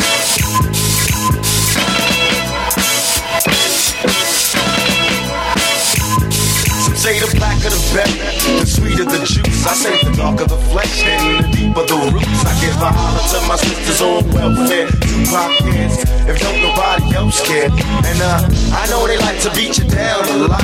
When you come around the block, brothers clown a lot. But please don't cry, dry your eyes, never let up. Forgive, but don't forget, girl, keep your head up. And when he tells you you ain't nothing, don't believe him. And if you can't learn to love you, you should leave him.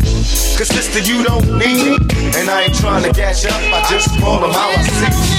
You know what makes me unhappy? That when brothers make babies and leave a young mother to be a parent. And since we all came from a woman, got our name from a woman, and I came from a woman. I wonder why we take from our women, why we rape our women, do we hate our women?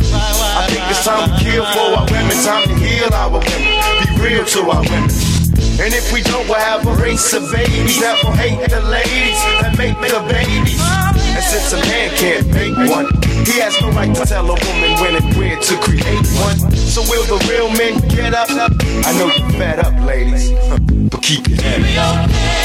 Ooh, child, things are gonna get easy. Ooh, child, things will get brighter. Oh, keep your head up. Ooh, child,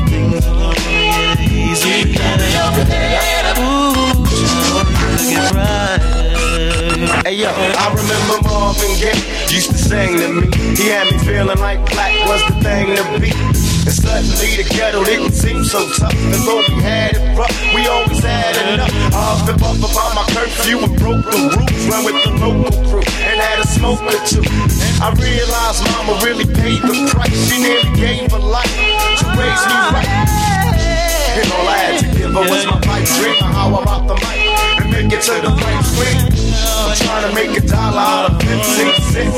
It's hard to be legit and still pay your rent. And in the end, it seems I'm heading for the pen. I try to find my friends, but they're blowing in the wind. Last night, my buddy lost his whole family. It's gonna take the man in me to conquer this insanity. It seems the rain will never let up. I try to keep my head up and still keep from getting wetter. You know it's funny when it rains and pours. They got money for wars, but can't feed the poor. Said it ain't no hope for the youth, and the truth is it ain't no hope for the future. And then they wonder why we crazy. I blame my mother for turning my brother into a black baby. We ain't meant to survive, cause it's a setup. And even though you're fed up, you got to your head up. Child, things are gonna get easy. Keep your head up. Child, things will get brighter. Oh, keep your head up. Child, things are gonna get easy. Keep your head up. Ooh, child, things will get brighter.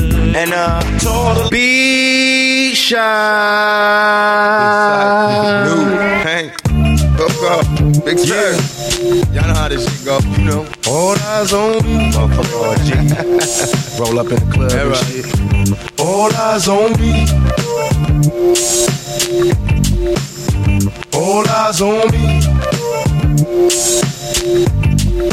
You know what? I bet you got it twisted, you don't know who to trust. So many player hating niggas trying to sound like us. Say they ready for the funk, but I don't think they know it. Straight to the depths of hell is where them cowards going. Well, all you still down, nigga, holler when you see me. And let these devils suck for the day they finally free me. I got a caravan of niggas every time we ride.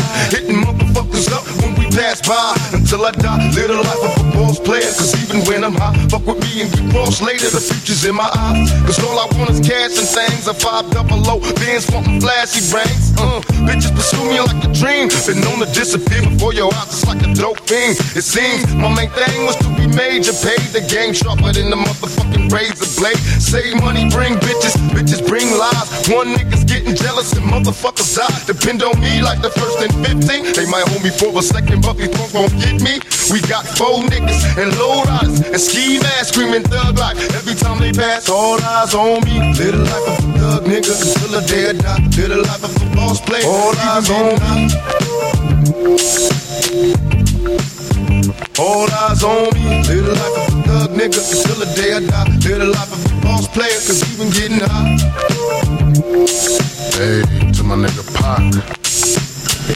So much trouble in the world, nigga. Ain't nobody feel your pain. The world's changing every day, time's moving fast. My girl said I need a race, how long will she last? I'm caught between my woman and my pistol and my chips. Triple beam, got some smokers on with, so as I dip. I'm lost in the land with no plan, living life flawless. Crime balls, contraband, let me toss this. Mediocre's got a lot of nerve, let my bucket swerve. I'm taking off from the curb. The nervousness, neglect made me pack a tech. Devoted to serving this, my wet and paychecks. Like a kite satellite, nigga, I'm forever ballin'. It ain't right, parasites, triggers, and fleas crawling. Sucker ducking, get busted, no emotion. My devotion is handling my business, nigga, and keep on coasting. Where you going? I've been there, came back, it's lonely, homie. Steady flowing against the grade, niggas still don't know me. It's about the money and this rap shit, this crap shit. It ain't funny, niggas don't even know how to act shit. What can I do? What can I say? Is there another way? Plus this shit all day, 24 parlay. My little homie G, can't you see I'm buster free?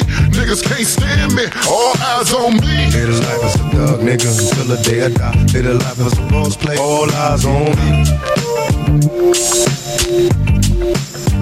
All eyes on me. Little life is a thug nigga until the day I die. Little life is a boss play. All eyes on me. The fans is watching, niggas plotting to get me. Will I survive? Will I die? Come on, let's picture the possibility. Giving me charges, lawyers making a grip. I told the judge I was raised wrong, and that's why I blaze shit. Was hyper as a kid, oh, old as a teenager. On my mobile, calling big shots. On the scene, major, packing hundreds in my drawers. Fuck the law, bitches, I fuck with a passion. I'm living rough and raw. Catching cases at a fast rate, balling in the fast lane. Hustle till the morning, never stop until the cash came. Live my life as a thug, nigga, until the day I die. Live my life as a boss player, cause even getting hot. These niggas got me tossing shit. I put the top down, now it's time to floss my shit. Keep your head up, nigga, make these motherfuckers suffer. Up in the bins, burning rubber. The money is mandatory, the hose is for the stress. This criminal lifestyle, equipped with the bulletproof vest. Make sure your eyes is on the meal ticket. Get your money, motherfucker, let's get rich and real. Kick it, all eyes on me. Little life is a thug, nigga, until the day I die. Little life is a boss play. All eyes on me. All eyes on me. Little life is a thug nigga until the day I die. Little life is a boss player. All eyes on me. All eyes on me. Pay attention, my niggas. nigga. See how that shit go? Nigga walk up in this motherfucker. Be like, ping. Cops, thug nigga till the day I die. Living life is a bitches, cause even getting hot. Every motherfucking motherfucker. I got busted toes and police watching nigga, you know? Living life as a thug nigga till the day I die. Living life as a boss player. All eyes on me. it's like what they think. I'm walking around with some keys in my pocket or something. All eyes on me. They think I'm going back to jail. They really on that dope. B shot. Bam, bam, bam, bam, bam. And we're back. Beat Shot Familiar. Welcome back to Beat Shot Radio at Beat Shot Radio on Twitter. We're joined by special guest and senior white correspondent Casey Orcutt, also of BET XXL. I I'm don't saying even you know, can't be the whitest person at BET. Probably not by far. She's like, I'm the third whitest. Probably not by far. I can't believe that. Uh, Are there a lot of white folks at BET? Yes. There, I mean, What's the breakdown? What's the breakdown? I, I work from home, so I so don't. all the folks. wait, wait. Do you I work from? telecommute. Do you I work from home telecommute. because all the people at the office are black? she opted for That's in her contract. She's like, I'm gonna need to work from home. Like, you sure I can do this? I just want to talk to Bun B on the phone. Thanks. It's owned by it's owned by a white guy or a white. Was it a white woman or a white guy that owns BET? I should know this. no, yeah, I, yeah, we'll cut this It's part a out white of the guy. replay. It's a white guy, but I think it's pretty mixed. I don't know. That's that tells you something though. Black entertainment television is like pretty mixed. They're like pretty fair about the. and that's the blackest place you can work. Not as bad as it was. What's a blacker place to work than BET? Oh, uh, man. so, but it's pretty mixed, so that's cool. Uh, let's, who's on the check-in? It's mad people on the check-in. It's lit on the check-in. Lit. It's mad lit. Keep Uh, shout out to Tara on the check-in. Jar goggle. Did you just call Tara a jargon? Oh, no, you didn't. I'm not touching that one. Um, KP Holler, Matt Murray, Amanda Yu, Sapio Paz, El Sphinx, Scout, Moses Rockwell, PJ Katz, Cleanna T- Tanisha, Johnny Quest, Lang Vo. I love this beat from Mood, uh, Squirker, Mari Kush, Biscuit, Trey Crowell, Harrison Watkins, Chef Dad, Defiant, and Albany Distilling Co. Dope, dope. Shout out to I would Andy love to Cinco. say shout out to Johnny Quest. He's a friend of mine. Um, he's an incredible videographer. I'll tweet his link later. That's what's up. Um, Tweet. Tweet, I think that just might be a first time listener. So I I, feel like there's people that. are already mad because there were some folks on Facebook and I forgot to write it down. We'll go. Shout out to I'll the get them on Don that. Fonz. I didn't get you. I'm sorry, Don Fonz. Yeah, tweet us again. Hey, tweet hey, us hey. again. Hashtag shout outs at B Shot Radio if we missed you.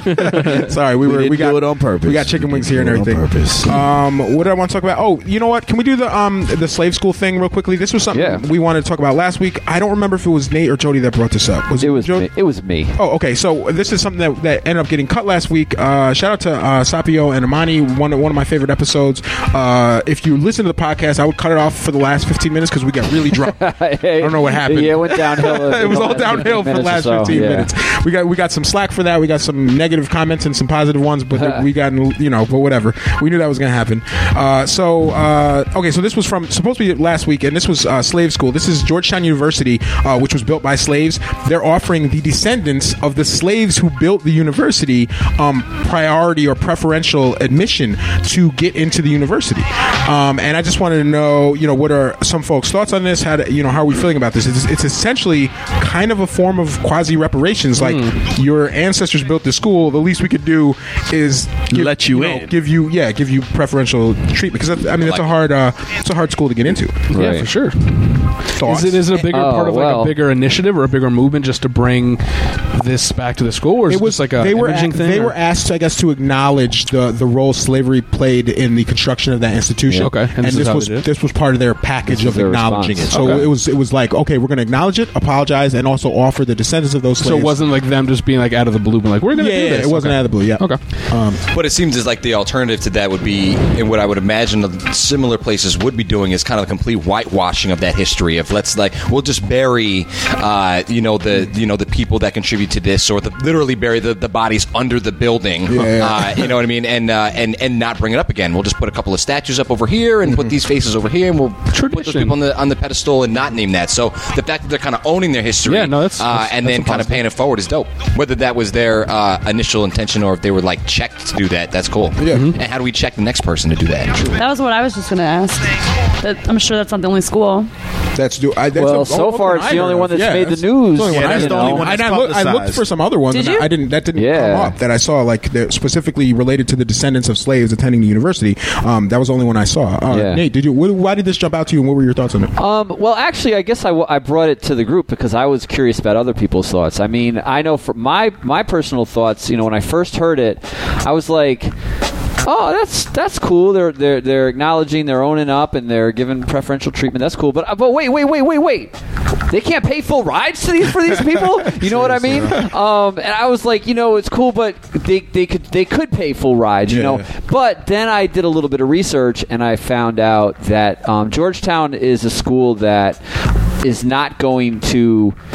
It, it won't let finances prevent somebody from going there. So they're going to make sure that you can that that if you get in, you can go. Money is not an issue. Hmm. now, I don't really know what that means. how would I don't know. I don't know if that means that they're going to step up their game with grants and do it all through Yeah, grants. like Or if you got to Or- work in the kitchen and Yeah. those descendants of slaves become Well, slaves again to yeah. work at that school. Hey, but bonus. So that's interesting. Those kids, kids. you know, or maybe now or get is back it into the loop? you know, or is it loans, soon. or or is it all borrowed money? Is it all loans? You know, and if it's gonna a- loans, you know, it's like eh. yeah. So anyway, I mean that. So that would, those were some of my mm-hmm. initial thoughts. But then I was like, oh, this would be an interesting topic to hear what you know Masai has to think you know, about it, I- I- or I was glad you brought this to Lobo, my or. JB, or Usually, well, first off, uh, usually nine times out of ten, the articles people send me are just horrible things like, "Oh, so and so got murdered." In fact, Yeah. we're going to talk about one of them tonight. Yeah. Um, but uh, so th- this was interesting that you sent it, and I and I, I did a little research. Uh, I wanted to see like what type of preferential treatment, and that's the actual uh, phrase they used in, Right, in, in the couple articles I read.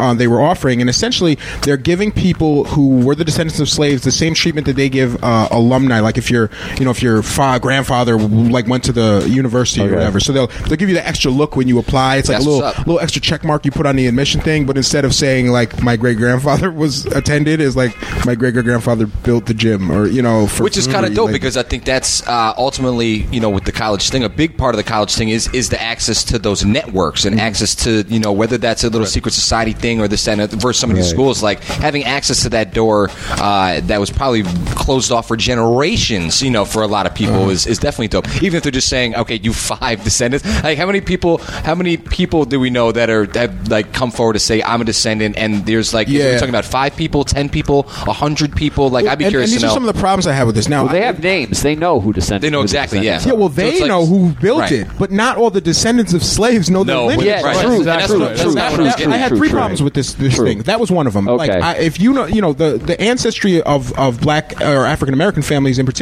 is really it's hard to trace the roots back a lot of times. So even if they have a list of slave names, we don't know. Like, they're, the people who are the descendants don't necessarily know their lineage like that because you know families were decimated, people were separated, and the war and like so. It's not like everyone's going to be like it, all the descendants aren't going to get a letter in the mail. Oh, by the way, you're Congratulations. you know, Yeah, yeah, yeah. um, two, I thought it didn't go far enough. Uh, if my if my great great great grandfather built Georgetown for free, I want a free ride. Yeah. And I just Yeah. I just think saying, oh, we'll we'll consider your application, whereas normally I would have shredded it, Jamal. Yeah.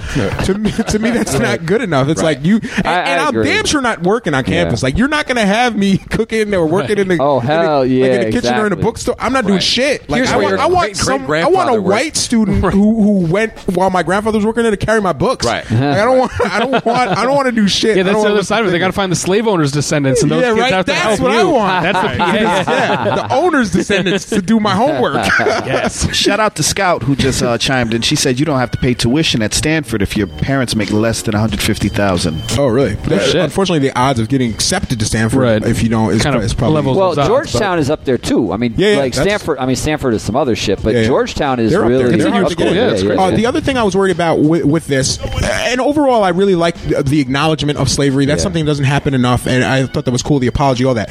Um, the other issue I had was uh, if we're going to start doing, I don't want this to start being like incremental reparations where it's just based on the kindness or the when people decide to give reparations for what happened. It needs to be overreaching and impact all the uh, descendants of, sla- of slaves. It can't just be, hey, the school feels like getting some brownie points, and they're going to give you know uh, a thousand kids an extra look at their application. And uh, one thing that that like say we start doing it this way, what, what if my great great grandfather built DeVry or whatever the fuck some other bullshit? It's not fair. Like we're just you know, or uh, say they work at Applebee's and now I get a free entree. Like I don't want it to be like that. It reminds me of the. I need some ago, others. Like, what if your grandfather didn't build something as dope as Georgetown? Right. Well, we were Yeah. talking about there was Built a the, bridge or the guy like- who no had tolls. the, the plantation and found like the you know the descendant from one, and he like Yeah. brought him welcome to the and exactly that. You can anytime you want to come to the plantation, you're welcome. Oh, yeah, anytime you want to come back, Yeah, bring, right? Bring your What if You that's get- what they you get built? Free breakfast, and, and it's- Free and tours like, of the plantation, That was wherever kinda you what want. they offered him. That's yeah, so I just don't want like I don't want this to become a thing where it's like, oh, that's, seems to me that's how we'll do reparations, like kind of at will. Like you just decide if you feel bad, and then you give a, throw a few bones to some people. It really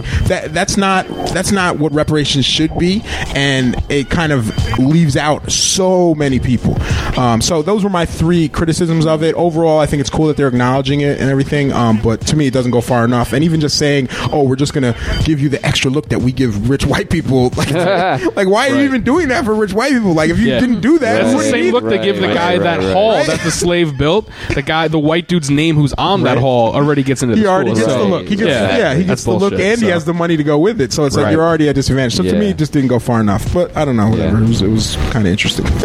any, any other thoughts on that? I don't know. Before Yeah, we- no, I agree. I think they should give all the descendants free rides as long as they can freaking, you know, mm-hmm. Maintain a Yeah, maintain a GPA of Yeah, just like any other 0.5. full free ride. Yeah. Yeah. It's like the athletes have to do. you know? yeah. Right. Yep. Uh, speaking of, we, we mentioned uh, one of the uh, like black individuals that was killed. Uh, every I feel like every week we're doing a segment like this on the show, uh, specifically related to say her name. And last week after our show, it was actually Thursday. Uh, there was that uh, festival in New York, a Caribbean festival. Could someone give me the name? I, I didn't uh, write it down. Uh, and there was a, a black woman named uh, Tiarah Poyau, I think it's pronounced, and uh, she was at the Caribbean festival, and some dude was dancing on her. The Labor Day Festival. I think And- it was West Indian parade. West Indian Day. Oh, was it West Parade. Indian? Okay, yeah. Uh, no, it had- Where, it in had- Brooklyn? It had a specific name. Was it in Brooklyn? It was this Yeah, was I'm looking at it Brooklyn. now. Yeah, it's the one in Brooklyn. On Yeah, on- yeah, no, I just didn't know the name was in patois. I just didn't know what how it's pronounced. But there's a, there's a specific name for the festival. I'm sure someone's tweeting us saying What- Um, but they so she's at the West Indian festival and somebody's dancing on her and she says, "Get off me!" and it's like, "Stop grinding on me!" Yeah. And the, and the guy shoot like shoots her in her eye like right there at the festival. With a gun? Yeah, yeah. W- And and she, and she died Holy immediately. I'm going to ask a stupid question. Was it a white guy? No, it was a black guy. Um, so, uh, and, she, and the woman was black, and she, you know, so she died immediately, and uh, so we, so I just wanted to kind of like one uplift her name, uh, Tiarah Poyau, and uh, with, like the the main discussion that I've seen coming out of this is like, uh, first off, this story isn't new. Uh, there's been dozens and dozens of these that have been You were right. coming Yeah. up. It's that festival. How do you pronounce that I have no festival? Let me see. I don't speak French. You speak French. Um, Jouar I'm or sorry. something, Uh, uh, killed Jove- Jover. something like that. Yeah, it's Something like that, yeah. That is uh, French. yeah, so it's French. So, yeah. um, so uh, one of the major discussions has just I don't. been I don't know how to pronounce it. By the way, That's right. I guessed. uh, like toxic masculinity and how like men can't deal with rejection and how that that uh, fragility, male fragility, results in legit deaths. And this wasn't even a, this was like an instantaneous thing. Like get off me, boom, you're dead. Just Wow. like that. Uh, so it's crazy. Uh, you know, uh, and uh, somebody I saw some uh, interesting commentary on it from you know from other black women on Facebook, and uh, one one comment I saw that I thought that stood out was just kind of saying how why it's so important you check like check your boys when they are even if it doesn't get to that point, but if you can see something aggressive happens just because a woman rejects their advances, and I guess the most common version of this I see is like street like street harassment. If, and I've had friends of mine that are like harassing people on the street or women on the street, and it's like if you don't check them, and and they don't feel like there's a society that's going to challenge them every time this happens, they get more and more emboldened by that.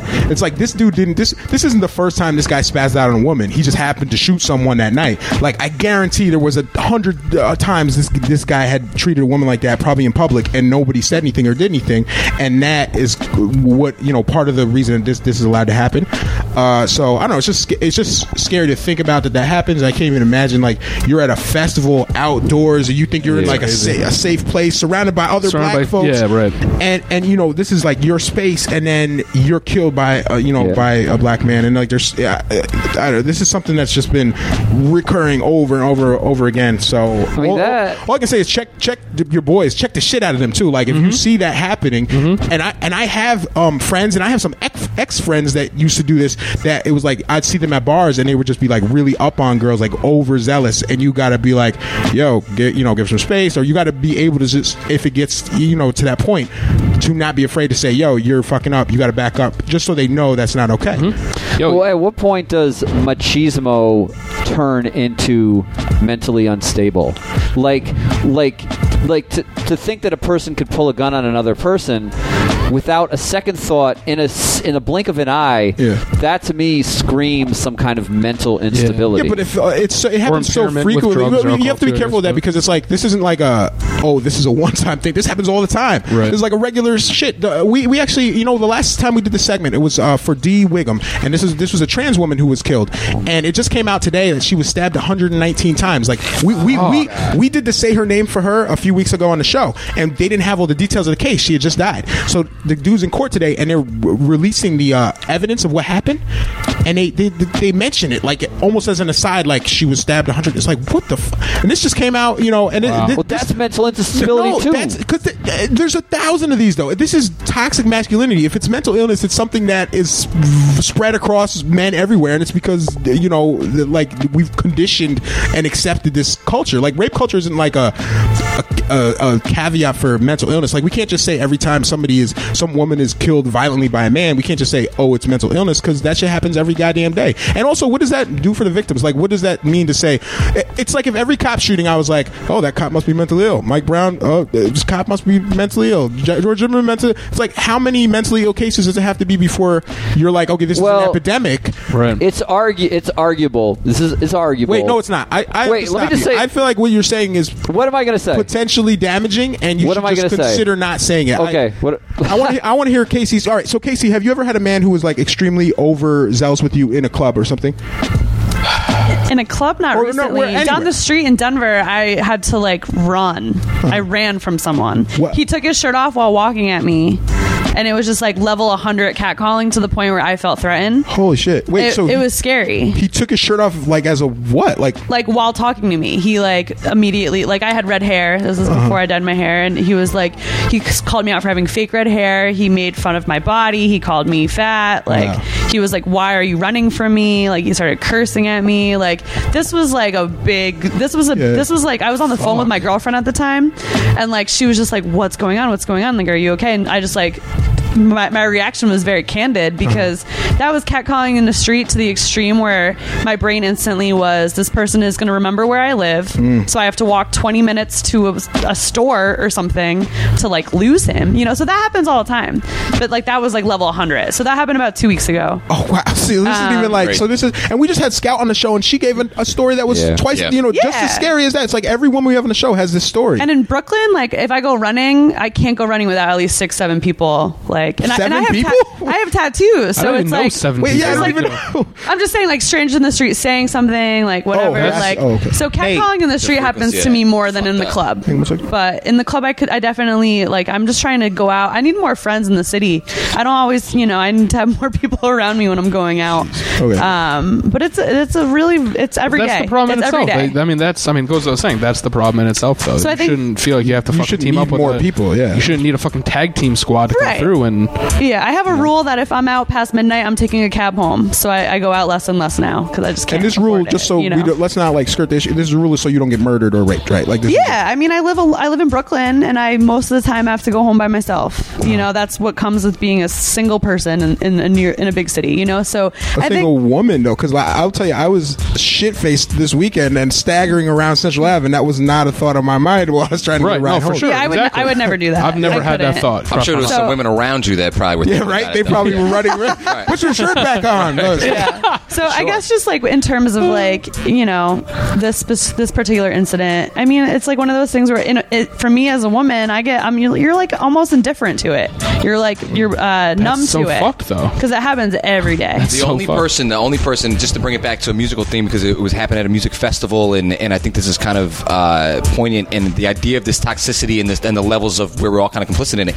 The only person I've ever seen uh, was was a dude, Homeboy Sandman, on stage, literally stopped the show to make everyone aware that was listening of of how frequent you hear "ho," "bitch," and do that kind of this derogatory uh, uh, language towards women constantly in every single and every song to it's so commonplace that even that attitude of being in the bar, being in the club, listening to music, dancing to music, enjoying the music right. comes with this level of oppression or this level of like trampling down of or or making lesser than of, of at least somebody, one person or another.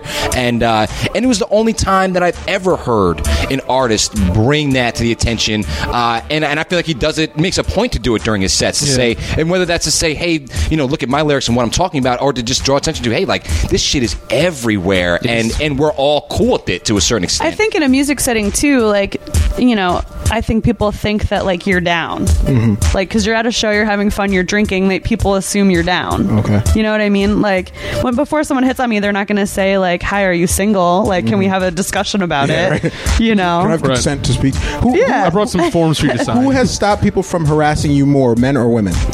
if they see you being harassed by a man?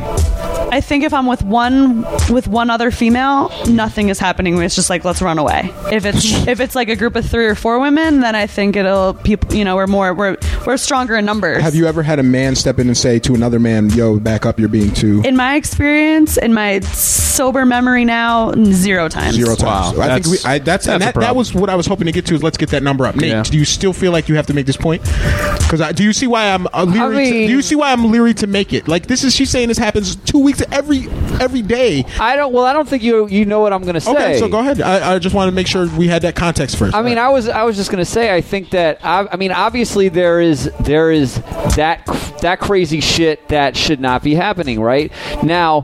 What I was going to say is I think it's arguable that anybody that can kill another person or stab another per stab another person a hundred so many times or or rape another person, it's arguable that there is some level of mental um uh I was gonna say disability, but it's more like a so, soci- Illness, sociopath. sociopathy happening there. Um, now that doesn't mean that these people are, are not in the wrong. It doesn't mean that they shouldn't be punished or taken out of society in some way. I think- yeah, I But mean- I'm, I'm, I'm what I'm making the argument that anybody that can like shoot someone down in a blink of an eye or stab someone that many times or rape someone, there is a level of of mental illness, like JB said, that that is undeniable. I, I, I don't I don't like the argument. I just because it happens too often to just be, be like, oh, it's it's the mental illness, and I don't even see. Well, what, you're, what is you're, the you're arguing that mental illness is is, is not prevalent Well, no, among mental illness is prevalent. In fact, the people who are most susceptible to murders and rapes are people who are mentally ill, not the other way around. So I just don't see like what's the point of making that argument. But uh, so so even if that were, who, who does that argument help? Like, what is the point of that argument? It seems like it's kind of to take the onus off of the Well, men you're in, well. The people. thing is, is you're interpreting it that way, and that's why you don't like that argument because it sounds like I'm taking the onus off them, but I'm not taking the onus off them. I'm giving an explanation and saying no, it still has to be dealt with. It still has to be handled. It's still not right. But I think that we could actually define this as mental illness. What, what's the point of that? and maybe Nate, in a perfect society, we would have we would have society that was set up to kind of deter these people from acting out on these on these maybe the thoughts that they have. But I feel like society now is almost supportive of these people that that say if you literally just turn on the radio and if you have in your head, Right. you know what, I fucking hate women and I don't think they deserve shit. Uh, put on a song or two on pop Right. radio and you'll have that thought reinforced one way or another within 15 minutes. And and I think that end of it, where it's it doesn't necessarily matter if you're the if you're if you're in that mindset. Uh, we as society, and I think we're, we talk about rape culture and we talk about this kind of overarching uh, where it's the male privilege and the patriarchy that's there. We've are we as a society are supporting those notions uh, to kind of play out on a regular basis or every week. Uh, you know, I- as people are walking down the street or what you know that's and that that zero people are coming to the aid. and let, let me let- just wait, clarify. Let Casey finish. No, Okay. no, that's okay. I just think that I think as someone that is female, you kind of evaluate as a natural reaction the severity of the cat calling or the severity Right. of the person hating on you. But like with that being said, I think that it's only when you get to that extreme level where people are going to act out about it. Like that guy who chased me down the street, if there was if it was in a music situation or something, I think that would have been a level where it was like okay, this is no longer okay. So I think like when it's just like oh, someone like saying like oh, like you know pointing at my tattoos or you know whatever, like that's just like a level of of uh, attention that like we don't like we're just we accept it. Yeah. It's un- it's unsolicited and we just accept it because it's not at that severe level yet. All right, Nate, and then I want to read some comments on Twitter. I just wanted to clarify that I'm not saying that everybody that catcalls has a certain like there are douches too. There are douchey people It's in this world too. you're saying. There are there is Yeah. machismo in this world too. It goes past that but threshold, once you yeah. pass a certain threshold and like stab someone a, a gazillion times, More likely than not, the Right, person's going to exactly. Okay. most likely have some situational Comments from. Twitter. Uh, Sapio says, uh, well, she says a lot actually. Uh, uh, it's toxic masculinity, not mental illness. Just like racism isn't mental illness, non-consent is not mental illness. Tara says, "Yo, men are terrible. Most of the harassment is in the streets." Uh, uh, Scout, uh, you become meh about it, even though you know it's fucked I up. think that's what I was trying to say, but in, you know, Um, she she summed it up more eloquently. Yeah, uh, Sabio says, uh, "How would you feel if men did this? It's toxic masculinity, and um, she doesn't give a fuck, fuck about male feelings. Stop mansplaining." uh, Cleanna made an interesting point. Sometimes the guy that may step in to defend you has his own agenda, and he Ooh, tries to I seal can the Oh, wow, to be the good so it's guy, like you got yeah. this is like some reverse wingman shit where you just you go over there and be an asshole to her. Sorry and then about I'll that be guy. less of an asshole and try to bang That her. guy sure was an asshole. so what's up? Shit, this is why I'm never Yeah, leaving my funny. house again. Yeah. So uh, uh, that, that got. w- I didn't expect that conversation to go there, um, but I guess I'm glad it did. But if anything comes of it, I would hope that if you see this happen, you'll more and more step up and like just say no, call it out, even if it's just street harassment or if it's some in- you know some guy with a shirt off thing or just somebody grinding on someone that they shouldn't be in. A, co- if you call it out enough and stop it and make it not acceptable, so that they're uncomfortable to do it, may, maybe that we can start breaking it down. I think I, I think am- you can tell when a when a woman is uncomfortable. Oh, for sure. You would You hope know, so. like I think we're we're not we don't have the best poker faces, even Yeah. though we're used to it. I know? was. Remember, they used to put the cats in like uh, you had to have like was it the you had your arms and your head and your neck and you had the piece of wood. That's but I feel like if you cat call, you just store your ass in the spot In the on middle of the street. where- Yeah, where- yeah, In the spot where you got The caught guillotine calling, thing there? You're right in it, and you got your you know your hands and you're locked in. Oh, and you're yeah, gonna the lock there. thing, yeah. You want to take your shirt off? That's fine. You don't need that shirt. You're just gonna be right here chilling out That's true, that's for a true. little bit, and now we'll call it you. I like it. Once again, Tiarah uh, Poyau, say her name. Also, Dee Whigham, uh, say her name. Uh, you know, there was a Muslim that got burned up in the street. Yeah, uh, yesterday. oh, Yesterday, it was in New York, right? in the Yep. streets. It's a woman. She had Muslim on, woman. uh, a traditional. Full full burqa and everything, and she got burned up on the street. and uh, from her account, she said she was just walking down the street and then she felt heat on her arm. And I guess she saw someone close a Zippo and run away. So he had like snuck up behind her, lit her burqa, or, or I don't even want to call it, I don't know. It was just, I don't know what the actual garment Traditional was. clothing, yeah. lit it on fire and then ran away. so away. fucking terrifying. Uh, Yeah, I don't, yeah. I mean, and I'm not surprised that it happened right after No. 9/11 either. Um, Incredible. But yeah, the, just just existing in this world. Needless to say, emotions are high for a lot of Yeah, things and, happening. and I guess this has happened. Uh, this happened recently, not too long ago in New York too. So uh, Really? not Wow. a not a cool time to be uh, walking around New York, especially as a, a Muslim woman. Uh, Yeah. Can we? Uh, you mentioned the pop up things, uh, pop up concerts on the break, uh, Casey, and this is something that we don't really get in Albany because we're not, I guess, not a big enough city. Um, what's it like? Like what happens? so basically, like you get a text from Kanye West, like, "Yo, I'm in the park, meet me here," or how's this it, happen? it automatically makes you feel old. Explain it to me, because some people like don't. may okay not know. so this i experienced in la mm. and in new york this summer i think it's a i mean it's not a new thing that you know artists will do something last minute and in the street as a way to connect with their fans mm-hmm. but in new york and la it's becoming more and more so there's on it's on two levels there's a merch level where Kanye did this. He had a pop up shop where he actually had a budget where he could do it in like 30 cities. Mm. So, what that was, was it was a one day sale for his merch that wasn't his Yeezy line. So, this was pop up merch for his Pablo tour. And it was supposed to be like cheaper for fans that couldn't afford his like fancy clothing line. Oh, I didn't know this was a thing. Okay. Yeah, so basically it gives, and then there's a concert level of it too. So there's like pop up shows and there's pop up merch shops, I mm-hmm. guess. And like Travis Scott most recently did one where he posted on Twitter at like 4 p.m. Check my Twitter at 7 for an address. So then you have all these, you know, all these industry people being like, well, we got to figure this one out so we Yep. can write about it. But then you also have fans who would love to go meet Travis Scott and buy a $60 t-shirt and like hear him rap in a store. You know, like ASAP Ferg just did one at the Kith sneaker store. So Travis Scott one did in the city, you know, a couple days ago. So Kanye you- West has done them. Do you have to run to them like as a journalist? They're like, "Yo, cover the Travis Scott, you know, finish line concert.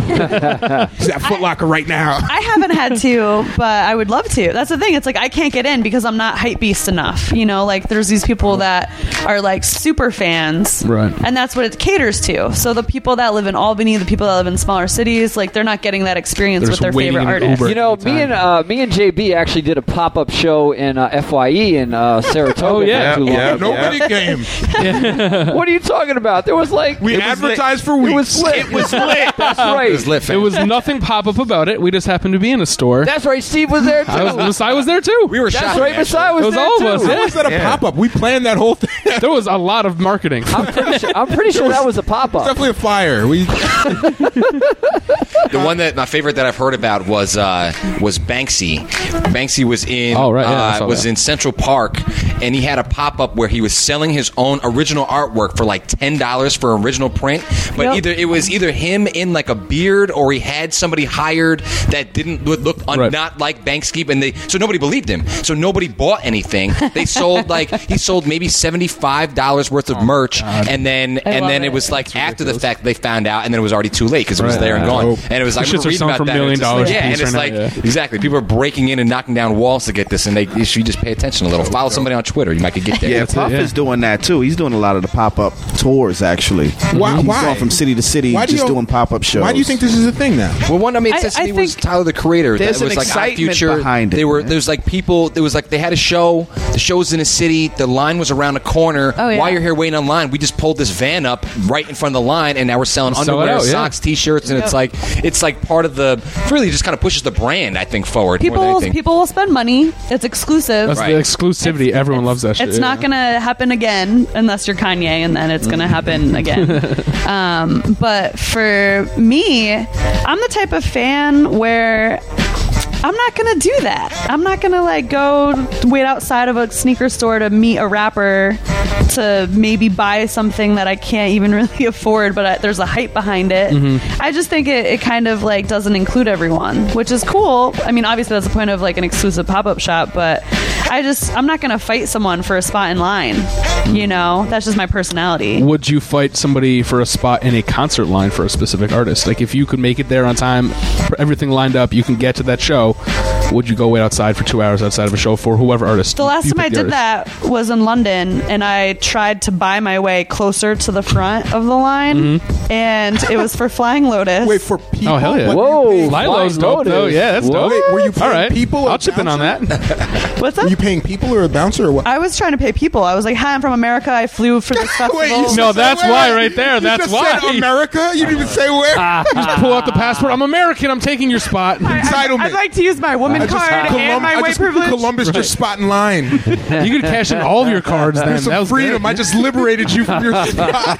Operation front of the line commenced. So That's why they Mission hate us. accomplished. I learned at the age of 22 in London that I have zero say. I uh. cannot buy my way through anything. Like, I was, The I was approach. I got this record. I got to get to the DJ.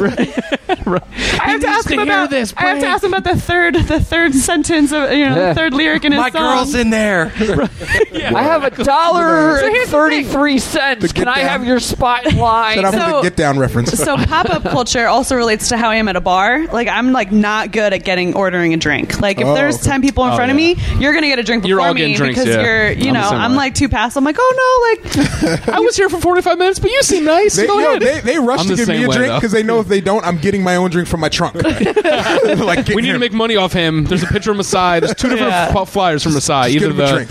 so I also think the pop up thing, like just like one more point on it, I think people aren't buying albums. They're just they're streaming, they're Mm. getting it for free. So this is just a way for artists to make money. So in that regard I do support it.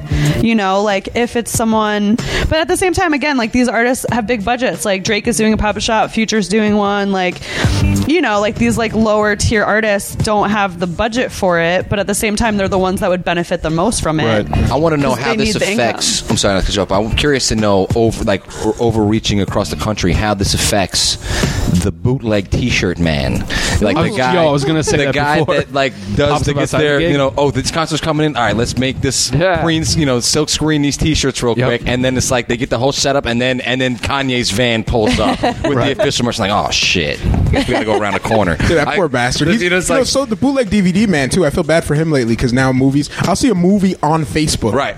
Like a movie Right. will come out. How does this happen? the hood, Yo, how It's am I getting blocked for fucking profile pictures and people are putting Yeah. up Right. like Lord of the Rings trilogy on copyrighted Facebook? material. Yeah. I don't get it. Yeah, you just Fucking read that. Facebook. But that no, that's a good point. People aren't selling albums. Merch is everything. Tour sales is everything now. Right. Hey, let's have you buy merch on your way to buy merch. right. Basically, Right, yeah. that's basically what it is. Listen to the album in line before you get to the concert. Right. Hey, maybe maybe Kanye could just sell a freaking album instead of putting it on Tidal. How about that? That's true too. I sell couldn't your even- fucking album. I couldn't even buy his last album. I was know just- what the yeah. fuck, man. I wanted to buy it. That I could buy move. it. Put it at the pop up shop. That's like Just ten pop-up bucks shop. you didn't get, Kanye. Sorry. That's a weird thing to be everywhere and kind of exclusive at the same time. Right, to and that's I was going to say that, is too. In this world now that everything is So Kanye did a concert recently where he had T-shirts made just for this show, and my friend posted on Twitter, and she was like, "Why would someone want to buy a T-shirt that just said they were general admission to a show? like, that's, that's not what I want to do at all. I was 48 rows back. Yeah, like but I, I, I sit in coach. and all I got Right. was this T-shirt. You know? right, exactly. I'll never forget. For people in Albany, we don't have any uh, pop up shows, but you can pop up Friday, September 16th at Marquise Dixon's court case. We're having a Pack the Court event. This is for 16 year old, well, he was 16 at the time, Marquise Dixon. He was uh, convicted of larceny and uh, he was sentenced to nine years in prison. And I just wanted to plug this event because it's really important that um, people come out and support. So, uh, again, his court case is Friday, September 16th. It's at 8.30 a.m. The, the actual court case starts at 9, but we're trying to get people there early for a press conference. And if you have the morning off, you should show up. It's going to be at the Robert Abrams Building for uh, for Law and Justice. It's in Albany at the Empire State Plaza, basically on the fifth floor. I just tweeted out the flyer, and if you have any more questions, go to cami.org. Super important. Kid is mad young. We've talked about him on the show before. He's in grown man, don't go to sleep, close your eyes prison. Yeah. Maximum security. And he went in as a teenage, 16 years old, for his first offense. Pair of kicks. He's So what's this For court? pair of What's this court case about then? So this court case is about. Oh, oh, that's a good question. Uh, damn, I wish I had this in front of me. Uh, I don't know. I'll. I'll. The, okay, yeah, like for- I'm wondering why he's like back in He's, court he's now. got an like, appeal. I think it's the yeah. appeal. Oh, so, appeal so is he's that got what like an appeal Okay. going, but I don't know exactly what the, the, what they're presenting at this trial. But I'm pretty sure it's related to the appeal, and it's just another opportunity for uh, to contest what's happening. okay. Uh, so we, we just want as many people there as possible. If we can put pressure on these, you know, the the prosecutors, the DA, the judge, like we want people to know that this case matters, and I think this this case matters uh, a lot because of his age, and we're one of only two states that will automatically charge 16, 17 year olds as adults. Now, if you have a young person that you're related to or just in your life, they're going to do something really foolish really soon, right? And uh, you you should not rest easy knowing that they could potentially go to jail for a decade for it, even if it's like stealing or something bad. Like if, if say they you know say they do th- this, this shouldn't be a sentence for a teenager to have, especially when you have rapists like Brock Turner getting Right. three months. This dude good got, behavior. Yo, this dude got three months for, for committing a Right. legit sexual assault, getting caught in the act by two people, Right. and having the wit- Ridiculous. witness alive. Three months in jail. As if the six month sentence, original sentence, wasn't bad at fucking enough. Yeah, right? Right. And he did three months. Marquise Dixon stole sneakers, and he's been in prison for, while the whole time, that from the beginning of that Brock Turner case to him being released, he's been in prison for the whole time, and he's not even a threat. So it's like, it's so ass backwards the way the, the really system is. is set up, and there's, there's no reason for him to be in jail. And he, would he wouldn't be in jail if he looked like Brock Turner and was rich like Brock Turner. Right. Yeah. So it's total BS, and it's just frightening the hell out of you, especially if you got black kids. Like I got my nephew, uh, you know, is like 13. He's about to be old enough to get thrown into man prison for doing some some dumb Yeah. dumb stuff, some stuff that I definitely did when I was younger. That I, you know, I could have just as easily got thrown, you know, nine years for that. So uh, once again, uh, we just tweeted out the photo. Go to cami.org if you have questions about it. A lot of people have RSVP'd to attend. Yo, if half the people show up that have RSVP'd, it's going to be a circus. So that's, That's what I, lit, that's what I want it to be. And I, uh, if someone needs, if you want to come and need a ride, hit me up on Twitter or Facebook if we cool like that, and I will bring you down there because we're trying to get as many people down there as possible. So uh, I just wanted to highlight that real quickly. And one last thing, we'll uh, we have one last topic for the night, and I'm glad uh, Casey's here to go over it. It's about uh, white rappers and this kind of resurgence Oh, of white rappers. Um, this this first kind of got on my uh, radar with this dude G-Eazy because he's terrible and he has a song that is everywhere and he came out at the i think it was a vmas and he, he performed part of it with britney spears and i was watching the britney spears part of the show and i'm like this is terrible how could this get any worse and then G-Eazy comes out and it does so i'm just like why why is this happening again we did it the last time there was a resurgence of white rappers was really kind of the eminem thing and when he came out remember there was like bubba sparxxx and, and uh, paul wall and a few other folks and like looking back on them, like we I, want I those missed guys them. back. Yeah, can Yo, we get them back? I please? miss Bubba Sparxxx. Get That's how bad. That's Bubba how bad this is. So what, what's going on with the Wait, resurgence? here you go. And um, Give us some Bubba Sparxxx. You know, oh, there you Yep. yeah, this is the terrible song. Yeah, I saw this on Jimmy Kimmel, Fallon. It's it's a cookie cutter rap this song. I'm so glad I don't have headphones. This singer during the Speak on it, Casey. this this singer, pardon me, I don't remember her name. This singer on this song watched Britney Spears do it. From she was in the in the crowd at the VMAs, had to watch Britney Spears sing her part. her own song. Could you imagine? That's pretty brutal. Yeah. Like I get it that it's Britney, but like I would Britney. be bummed. I'd be like, oh, that's, kind of like a. uh, it's like you- you know I'm going to be there, right? Like, yeah, we do actually. we absolutely do know, Yeah. and we're gonna show you on camera live watching your own song being performed by somebody who's way more money That's than you. rough. Um, didn't think of that. That's pretty slap in the face. Yeah. yeah. So just this article uh, that I sent that you've already read. that song. The homework. It, it's an earworm. It's like in my head already. Like, you know. But anyway, so there's this New York. Didn't De La Soul make a song called "Me, Myself, and I"? They did. I heard it was a, quite the popular. Never heard of it. it's G-Eazy's classic. Please stop. Yeah, right. So the article, the article you had us uh, read was called, uh, what was it? Clear, Clear of a Black Planet. Clear of a Black Planet. It was published in the New York Times, and basically what it highlighted was when we first had this resurgence of white rappers, they had a black person co-signing them. So you had The second resurgence. The second resurgence. Both, both of them though. Remember, Mark, Marky Mark had one, and so did Snow. Remember, Yep. he had a token black guy on the track. Yeah. You no. remember? Vanilla Ice was definitely had black people on on tracks too. Um, On Snow. Who who co- um who was that that co-signed Snow? Remember the black guy came out in the middle of Snow's record for no reason. It was just like I'm black. Yeah, and I but- co-signed. We say right, but it was it's- there was a um this is like a, a forget his legendary rapper that Yeah. freaking co-signed Snow. That's what I'm just saying this has happened before. What was- I think Who was both. the dude from the Juice Crew? MC Shan. Shan, Shan, MC yeah. Shan. So, co-signed so for Snow. both the, the, the 80s and the 90s, Hold up, I'm listening to Snow. said no one ever. this is it. This- we, we miss snow now. Yeah, we'll take anything back to get this. Wait, we got to hear him. We got to hear him in his patois. Lick your bum bum down. Okay, maybe we don't. Okay, that. so to, Casey, no. so to Casey's point, I'll right originally you So needed this the. is what the fourth resurgence then, because 80s, 90s, 2000s, you know. Yeah, every Yeah. every eight to ten years we get another one. It feels like. Yeah. So the article was just highlighting about how G-Eazy has zero cosign and paid DM. Like, th- he, I don't know if the article talked about this, but I saw G-Eazy perform live, and he paid a lot of money to get DMX to come out on stage. What? Sorry. So it was so funny. I was doing an interview backstage. This is like one of my career moments that I like love, and I'm like annoying for loving it. But I was doing an interview with someone. I look over and I saw DMX, and I was just like, Did you bark at him? Maybe growl You're little like, bit. hey, Just oh, let him over there. Earl, you got a pen I can borrow? Interestingly enough, he, did, he was in he was in rough shape, and this was like a couple days before he collapsed in that parking Oh, lot. yeah, so it was it was pretty interesting. But basically, G-Eazy paid him a ton of money to come out on the show. oh, so, so, sorry, wrong sound effect. With my dog. Oops. he paid him to come out.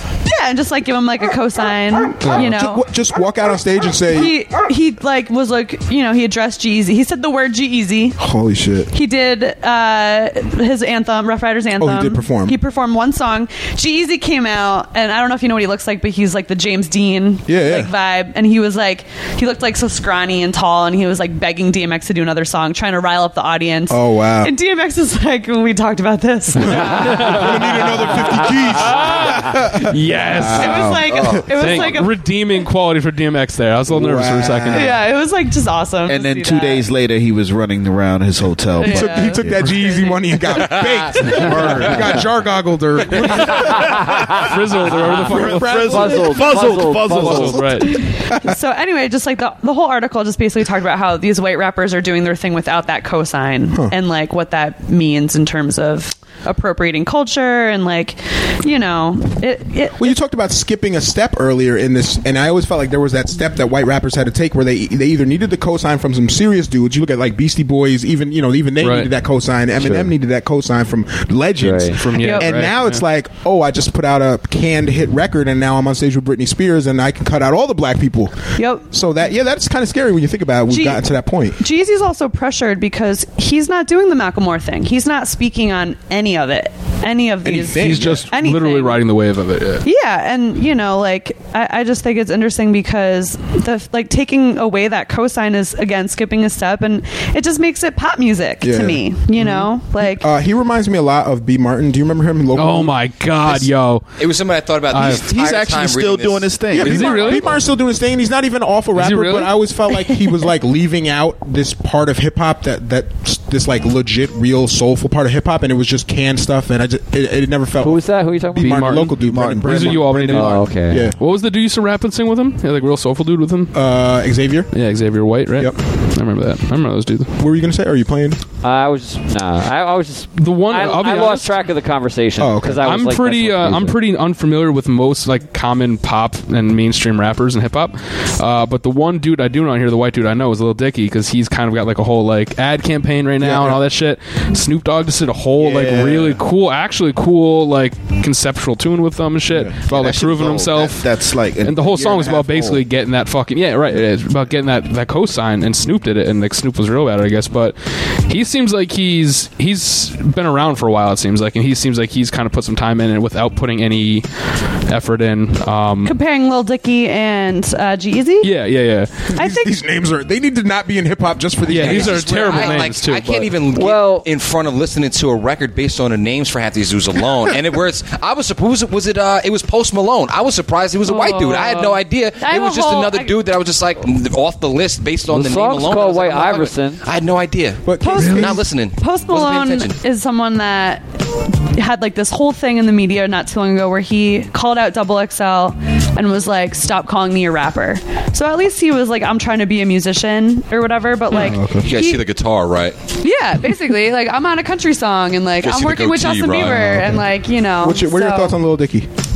Lil Dicky is someone that I do think the the reason why I do like him is because he is a little like of a he's a gimmicky rapper. Yeah. He's funny. I'm not gonna go. He is funny. I'm not gonna go to a Lil Dicky concert and yeah. like Yeah. reach my like higher conscious self. Like I'm gonna like You're gonna get drunk and have fun. I'm It'll be a good time. Yeah. yeah, yeah. So Yeah. that's that's I think like he's he's doing that same thing for a lot of people, and that's why he's He seems like he kind of knows that's his place too. He really kind of like jokes Well- around with himself, seemingly. I mean, I, again, No, I don't no, really know much it- about that's him, that is his. that's like his stick, right? It's like Yeah, he's kind of a he's corny white Thus dude. his He's- name, Lil he's- Dicky. It's part of his comedic Right. Yeah, he's a shtick. comedian. He's you know? poking fun, but I think Yeah. he also knows like to show respect in other situations. Okay. Like I don't think he's you know part of my language. I don't think he's a fuckboy rapper. I don't think he is. No, I think yeah. he's like Yeah, I So kind this of. is interesting. So, in case you have, if that's a, like your roommates and the people in your kind of immediate circle are are some white MCs, some white hip hop musicians that I think are kind of steeped in the culture, are well versed, and have put that kind of foot that foot forward, that cultured foot forward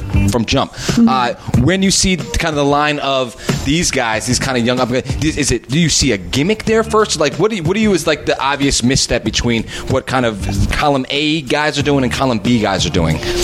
I think that just comes down to like their marketing, their branding, their content. Maybe you know, an age thing also? Do you think that that's part of it at all? no, No. I money, think Lil Dicky's a little older, little right? bit of money. Yeah, too. So Lil Dicky has put in some some work because I I remember earlier stuff of his, even like six or seven years ago, where I was like, oh, this dude's kind of funny and he can rap. Like uh, just on a technical level, I remember Yeah. respecting his good like rapper, yeah. rhyming Yes. ability. Yeah. So I have I have probably a lot more respect for him than G-Eazy um, and, and a lot of these other other guys coming out. And in fact, I will go so far as to say he's problematic, but I still enjoy it. Like he has that song about white privilege, which I really kind of enjoy, and he's got like songs about like uh, uh, penis envy and like all this like white boy shit.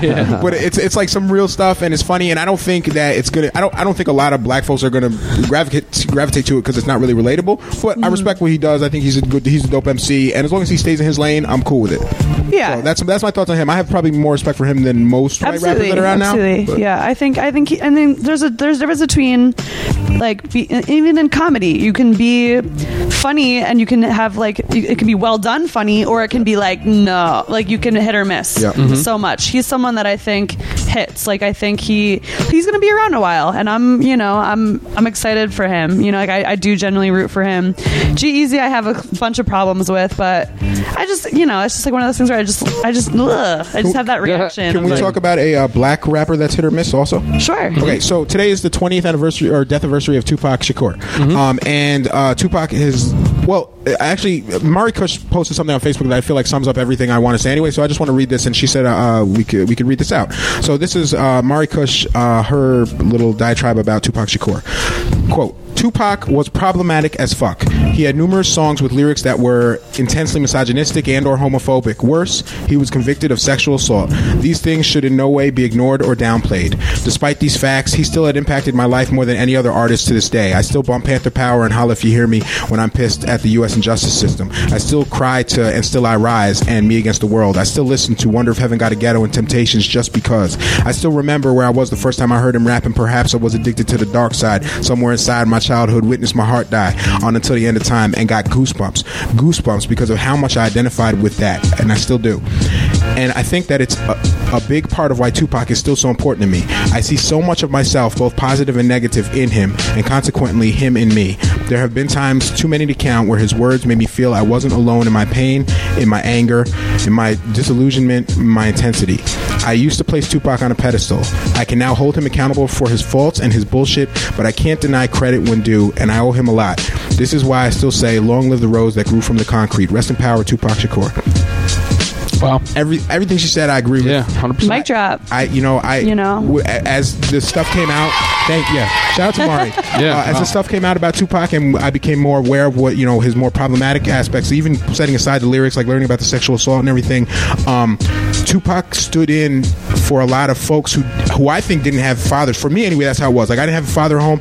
Rappers took the place. It was Biggie, Tupac, you know, um, uh, like even even DMX, and uh, so when when when you see the the flaws of these people, and sometimes there are horrible things that they've done, you still can't separate yourself from the fact that this person got you through some of the hardest times in your life, especially when you don't have other people there to get it through. And so many people I know, especially so many MCs and and uh, and and black people in particular, will say this this problematic artist or this MC got me through this time in my life when nobody was listening to me and nobody was, you know, uh, I was relating to anyone's pain the way I was with this person. So um, I just think it's dope to always have the asterisk there, always acknowledge the horrible things that Tupac did because he wasn't great for everyone's life. He he hurt some people really seriously, um, and we can acknowledge that and still, and I think still uh, get something from his music and his art.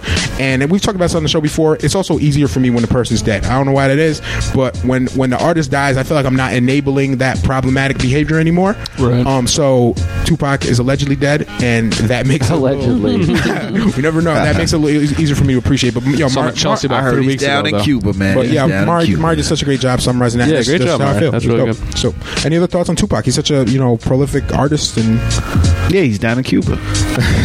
So I'm Yep. curious. Like I, I came into Biggie first and then Tupac. So was anyone the other way around? I was the other way around. You even the though I, way even though I was in New York, I was gonna ask. I was yeah. Biggie first. It was because I went. Uh, I was like, Nas was probably my first like where I became like addicted to hip hop, and at the time I didn't feel like Biggie was doing the stuff Nas was doing, so I got super into Tupac. Um, and I even to this day I like prefer Tupac's version of storytelling. So there are lyricists who will blow Pac out the water, but I still rather listen to Pac because sometimes it's the way you tell the story, not what you're saying. You know, uh, and that's what I felt like Pac did better than almost anybody. And he would bring me into a story, and his he he wasn't talking over me or down to me. It was just like right on point, and it was it was a lot of uh, self criticism in that, which I liked. Uh, like he, he uh, he's got that one lyric where he's talking about, um, you know. Uh, if you if you even if you're selling dope, like hey, that's just the way it is. Remember that? Remember that? What was that? Changes, I think it was. That's just the way. Yeah, that's just yeah. So he's just like you, you still you still crack to the kids, and, the, and the dude's like, I got to get paid. Well, hey, that's the way it is. And it was like one of the first times I ever heard uh, a rapper talk about drugs, and they weren't glorifying it, and they weren't trying to downplay it like it was Right. nothing. It was just like, hey, this is just what it is, Yeah. and it's problematic, and it's also part of surviving in a, in a struggle. So I always thought that was cool how he could he could kind of s- s- s- flip both sides of the story and make you think about it from more than one angle, and not give his opinion, but just make you have to think about it. So I love Pac for that. I learned a lot, like a lot of the way I tell stories I got from Tupac. Hmm. Interesting. Yeah, I was never a huge, huge fan, uh, but I but I always appreciated the the kind of duality of his music, and from album to album, where where some of those songs would be really kind of like over the top and sides, but some of them were like so introspective and really forced you to, like you said, kind of see all sides of one situation, uh, whether that was the Brenda's Baby, or you know, it was like just the great storytelling. You know what I mean? Yeah, that was that was was. great. it's easy to compare, you know, and like have a preference Tupac versus Biggie, but I think a more interesting conversation to really analyze is different versions of Tupac Yeah. Mm. against different versions of Oh, Tupac. absolutely, yeah. Yeah, right. You know, and I think it took me it was in recent years that I kind of had my like Tupac phase where I like, you know, did Mm-hmm. my knowledge there. And I just think it's interesting like, you know, Biggie didn't dig past the surface for me. Like I just liked his music Mm-hmm. Yep. and it was my introduction to hip hop. So to kind of like dive deeper into Tupac later in my life, in my adult life, like I, I just I don't know. I just have a lot of love, but I do think the word problematic is is important. It's apt. You know, you, have you were to have about it. the duality there. Like he has the two, two of his most popular songs. The one is like "Keep Your Head Up." That second verse is amazing, and then his other one is starts. That's why I fucked your bitch, you fat. Right, right. Yeah. It's like these are like iconic sides. so not to like be annoying and bring up astrology, but they're both Gemini. And oh. like Gemini is a sign of duality. So like, Right. and Tupac was born on the opposite side of the chart than Biggie. So like, I did a whole paper on it uh, years and years ago. Mm-hmm. I have to dig it up and see if it's still relevant. That's dope. Now that That I kind of like, interesting, I kind of like a like a side like I separated myself from astrology, mm-hmm. but I used to be really into it. And one of the first people that I really studied was how like Tupac's Gemini tendencies were different than Biggie's, and how it related to their music and their mm-hmm. outlooks on life. And I just think duality is just something that you have to look at it more than one way. Yeah. So with it. Uh, any final thoughts before we wrap up? What I think is was a pretty dope episode. I would just like to say thank you. You know, I do feel very, uh, I just feel a lot of gratitude for where I'm at in my career, and all the support that I have. You know, like I love coming to radio, this radio show. I just like Nailed it, Nate. again. It's perfect. I just again like you know, Redeeming. I'm just really excited. So thank you for humoring me with questions and letting me talk my shit. So. Well, Thank you for being yeah, here. for joining us. Uh, yeah, I don't. I, I you really work hard, and I was joking earlier with the white privilege. I mean, to an extent, but you really, you really do bust your ass, and it's great for Partly. us to see. Like w- whenever I see you interviewing someone like famous, uh, you know, sometimes I'll get a text from True, like, "Oh, look, you know, Casey's doing this." It's Yeah. like it's dope. You know, it's dope to see, and we're kind of like vicariously living through you as you For real. you know, do Yeah, no, for real. stuff. And I when, was saying, when, when, when I seen that you was interviewing Mary, I was in my I was doing the Mary J. Blige. I was like, yep. and in a category for me of people like Homeboy Sandman, the J Lives, the Fanograms, of people that are just doing the art that they love, uncompromised, at least to my eyes and ears, and and you, you're just elevating every time and keep going, and it's it's great to see. It's good to watch. And you don't forget where you come from. Now you did you did a, an article in the Source where you were doing uh, a feature about Black Lives Matter songs, right? And you were like researching, just trying to find out some songs. And I thought it was dope that you hit you hit some of us up to just say, "Yo, there's some. Is there anything I'm missing here? You're involved in the movement, you know." And uh, you featured some really cool songs. One of them was by uh, Vita Aya Cleveland, who is uh, she wrote the I guess it's like a remix to what you're talking about, and uh, she did like the the tr- black trans woman version, which is super powerful. Uh, if you get a chance, check that out. She's also one of my favorite people on uh, social media. If anyone wants to follow her, um, but that article was dope, and I thought it was cool that you featured some big name artists and some smaller name artists, and even that you did a story about that. You know, when there Right. really wasn't uh, there, there really wasn't a lot of uh, compilations of that type of stuff. Um, Taina Asili was was in that article. Do you remember who any of the other folks who were listed? I know JB was in it, and Uh, I, I'd have I'm to look back blanking at too. it. But uh, but if yeah. I'll, I'll find the article and tweet it out because some of those Thank songs you. were really cool. And um, I heard that there's th- someone's trying to like put together a Black Lives Matter mixtape, and I, and I was just thinking, Casey did it first. Word. That's funny. So, uh, yeah. um, my coworker also, uh, Kathy Iandoli, she's a big, uh, big mentor of mine. Um, she did an article that was basically like, "Dear white people who like rap, read this," Hmm. and that's another one I'll have you tweet out, um, just because that's something that that's a conversation that's uncomfortable, but we have to have those conversations, Hmm. you know. And that's not exclusive to rap. That's rock music. That's so many different Yes. genres, and it's just like, hey, remember that, Hmm. you know. So I think, yeah, just like dear p- white people who like rap, like that. you should care. Yo, I, Yeah. I, I made a Facebook status not too long It's ago that was like you know? I said like shout out to all the uh, white rappers who uh, like do black music but don't say shit about Black Lives Matter. And I got so many messages from people like, yo, I never even like that didn't even cross my mind. Like, Yep. what, what can I do? Type shit from like Right. local local, Local rappers. artists, yeah. And and a lot of people didn't say shit, and some people were like, all right, I'm going to do this. And People even if it was just a simple noticeably proactively different after that yo, status. th- you right, you saw oh, that, I know. right? I see some. Yeah, I see some people So- that are like really making it. St- I'm like, okay, It, it was like I it can was time that up exactly the time your status went out. it- I shouldn't have to say it, but it was cool that people were like, "Oh shit, this is me." He's talking about me. Like Yep. I, I don't want to be that guy. And then like even just putting up, you know, Black Lives Matter. I should have said it sooner. Like that that shit is important. And then Yeah. you, they get all the bullshit from their white friends who are like, "No, all lives matter." Like you Oh, deal with you, you deal with that shit Right. Because we deal with it every day. Right. You know, That's Right. Uh, yeah, so that, pass the bullshit on to somebody else. that was cool. Uh, any other final thoughts? Oh well, maybe that brings me back to just the one thing. Uh, I'll do it real quick. But the, another borrowed. Uh, uh, what, what do we do with, with the, the phrases? I got to uh, Struggle- Oh, yeah, yeah, struggle words. struggle, struggle, Struggle phrase. words. So real, real quick. Uh, the phrase "cotton picking." We've known it. Oh, We've- yeah, we we've- talked about this on the break. We've been Yeah, hearing yeah. about this. People say it. Uh, very popular in, in the 1700s. Obviously, referring to slaves picking cotton. Now, around the 1500s, uh, I'm sorry, uh, 1950s and 60s here in America, uh, an artist, a black woman artist by the name of Elizabeth Cotten, uh, folk singer, uh, amazing, amazing. She won a, a, a Grammy in 1984 for her live album. Um, she's a guitar player, banjo player, and it referred to she kind of the the phrase was repurposed to explain the style of her virtuoso type playing that was uh, similar to Hendrix, where it was upside down uh, and left-handed. She would flip her guitar upside down to the point where she would actually restring it backwards or upside down uh, and play it the wrong way. And that that style of banjo playing became referred to as cotton picking. Dope.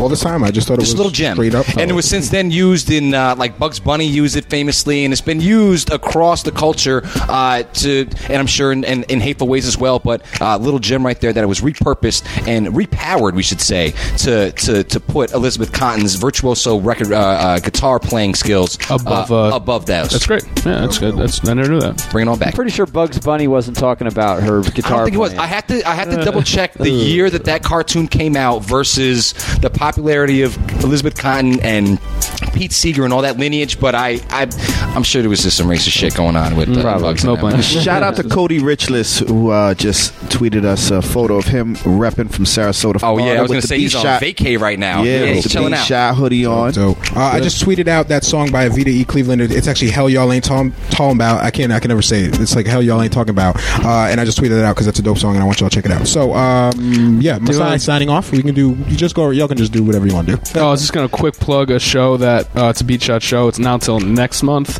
We got a bunch of time, but uh, Underground System. It's a really dope Afrobeat band from Brooklyn coming Dope, up. dope, dope. Tyan is playing the show. True Master and I doing a set of Afrobeat shit, live Oh, drums and DJ, Ooh. and we're getting a percussionist. It's yeah, it's gonna be dope. So that's October twelfth. Uh, I think it's like ten bucks. It's a Wednesday, so you'll hear more about it. Nice, nice, That's what's up. cool. Masai signing off. Uh, Nate signing off. JB and I'm out. Lo-Fi Lobo, and I'm out. See y'all Friday morning from Marquise Dixon. Absolutely. yes, thank you. Steve's on that. Thank you. Casey, uh, Good night, everybody. Hashtag mom jokes. that's my Instagram name. Mom jokes, really? B B B shot.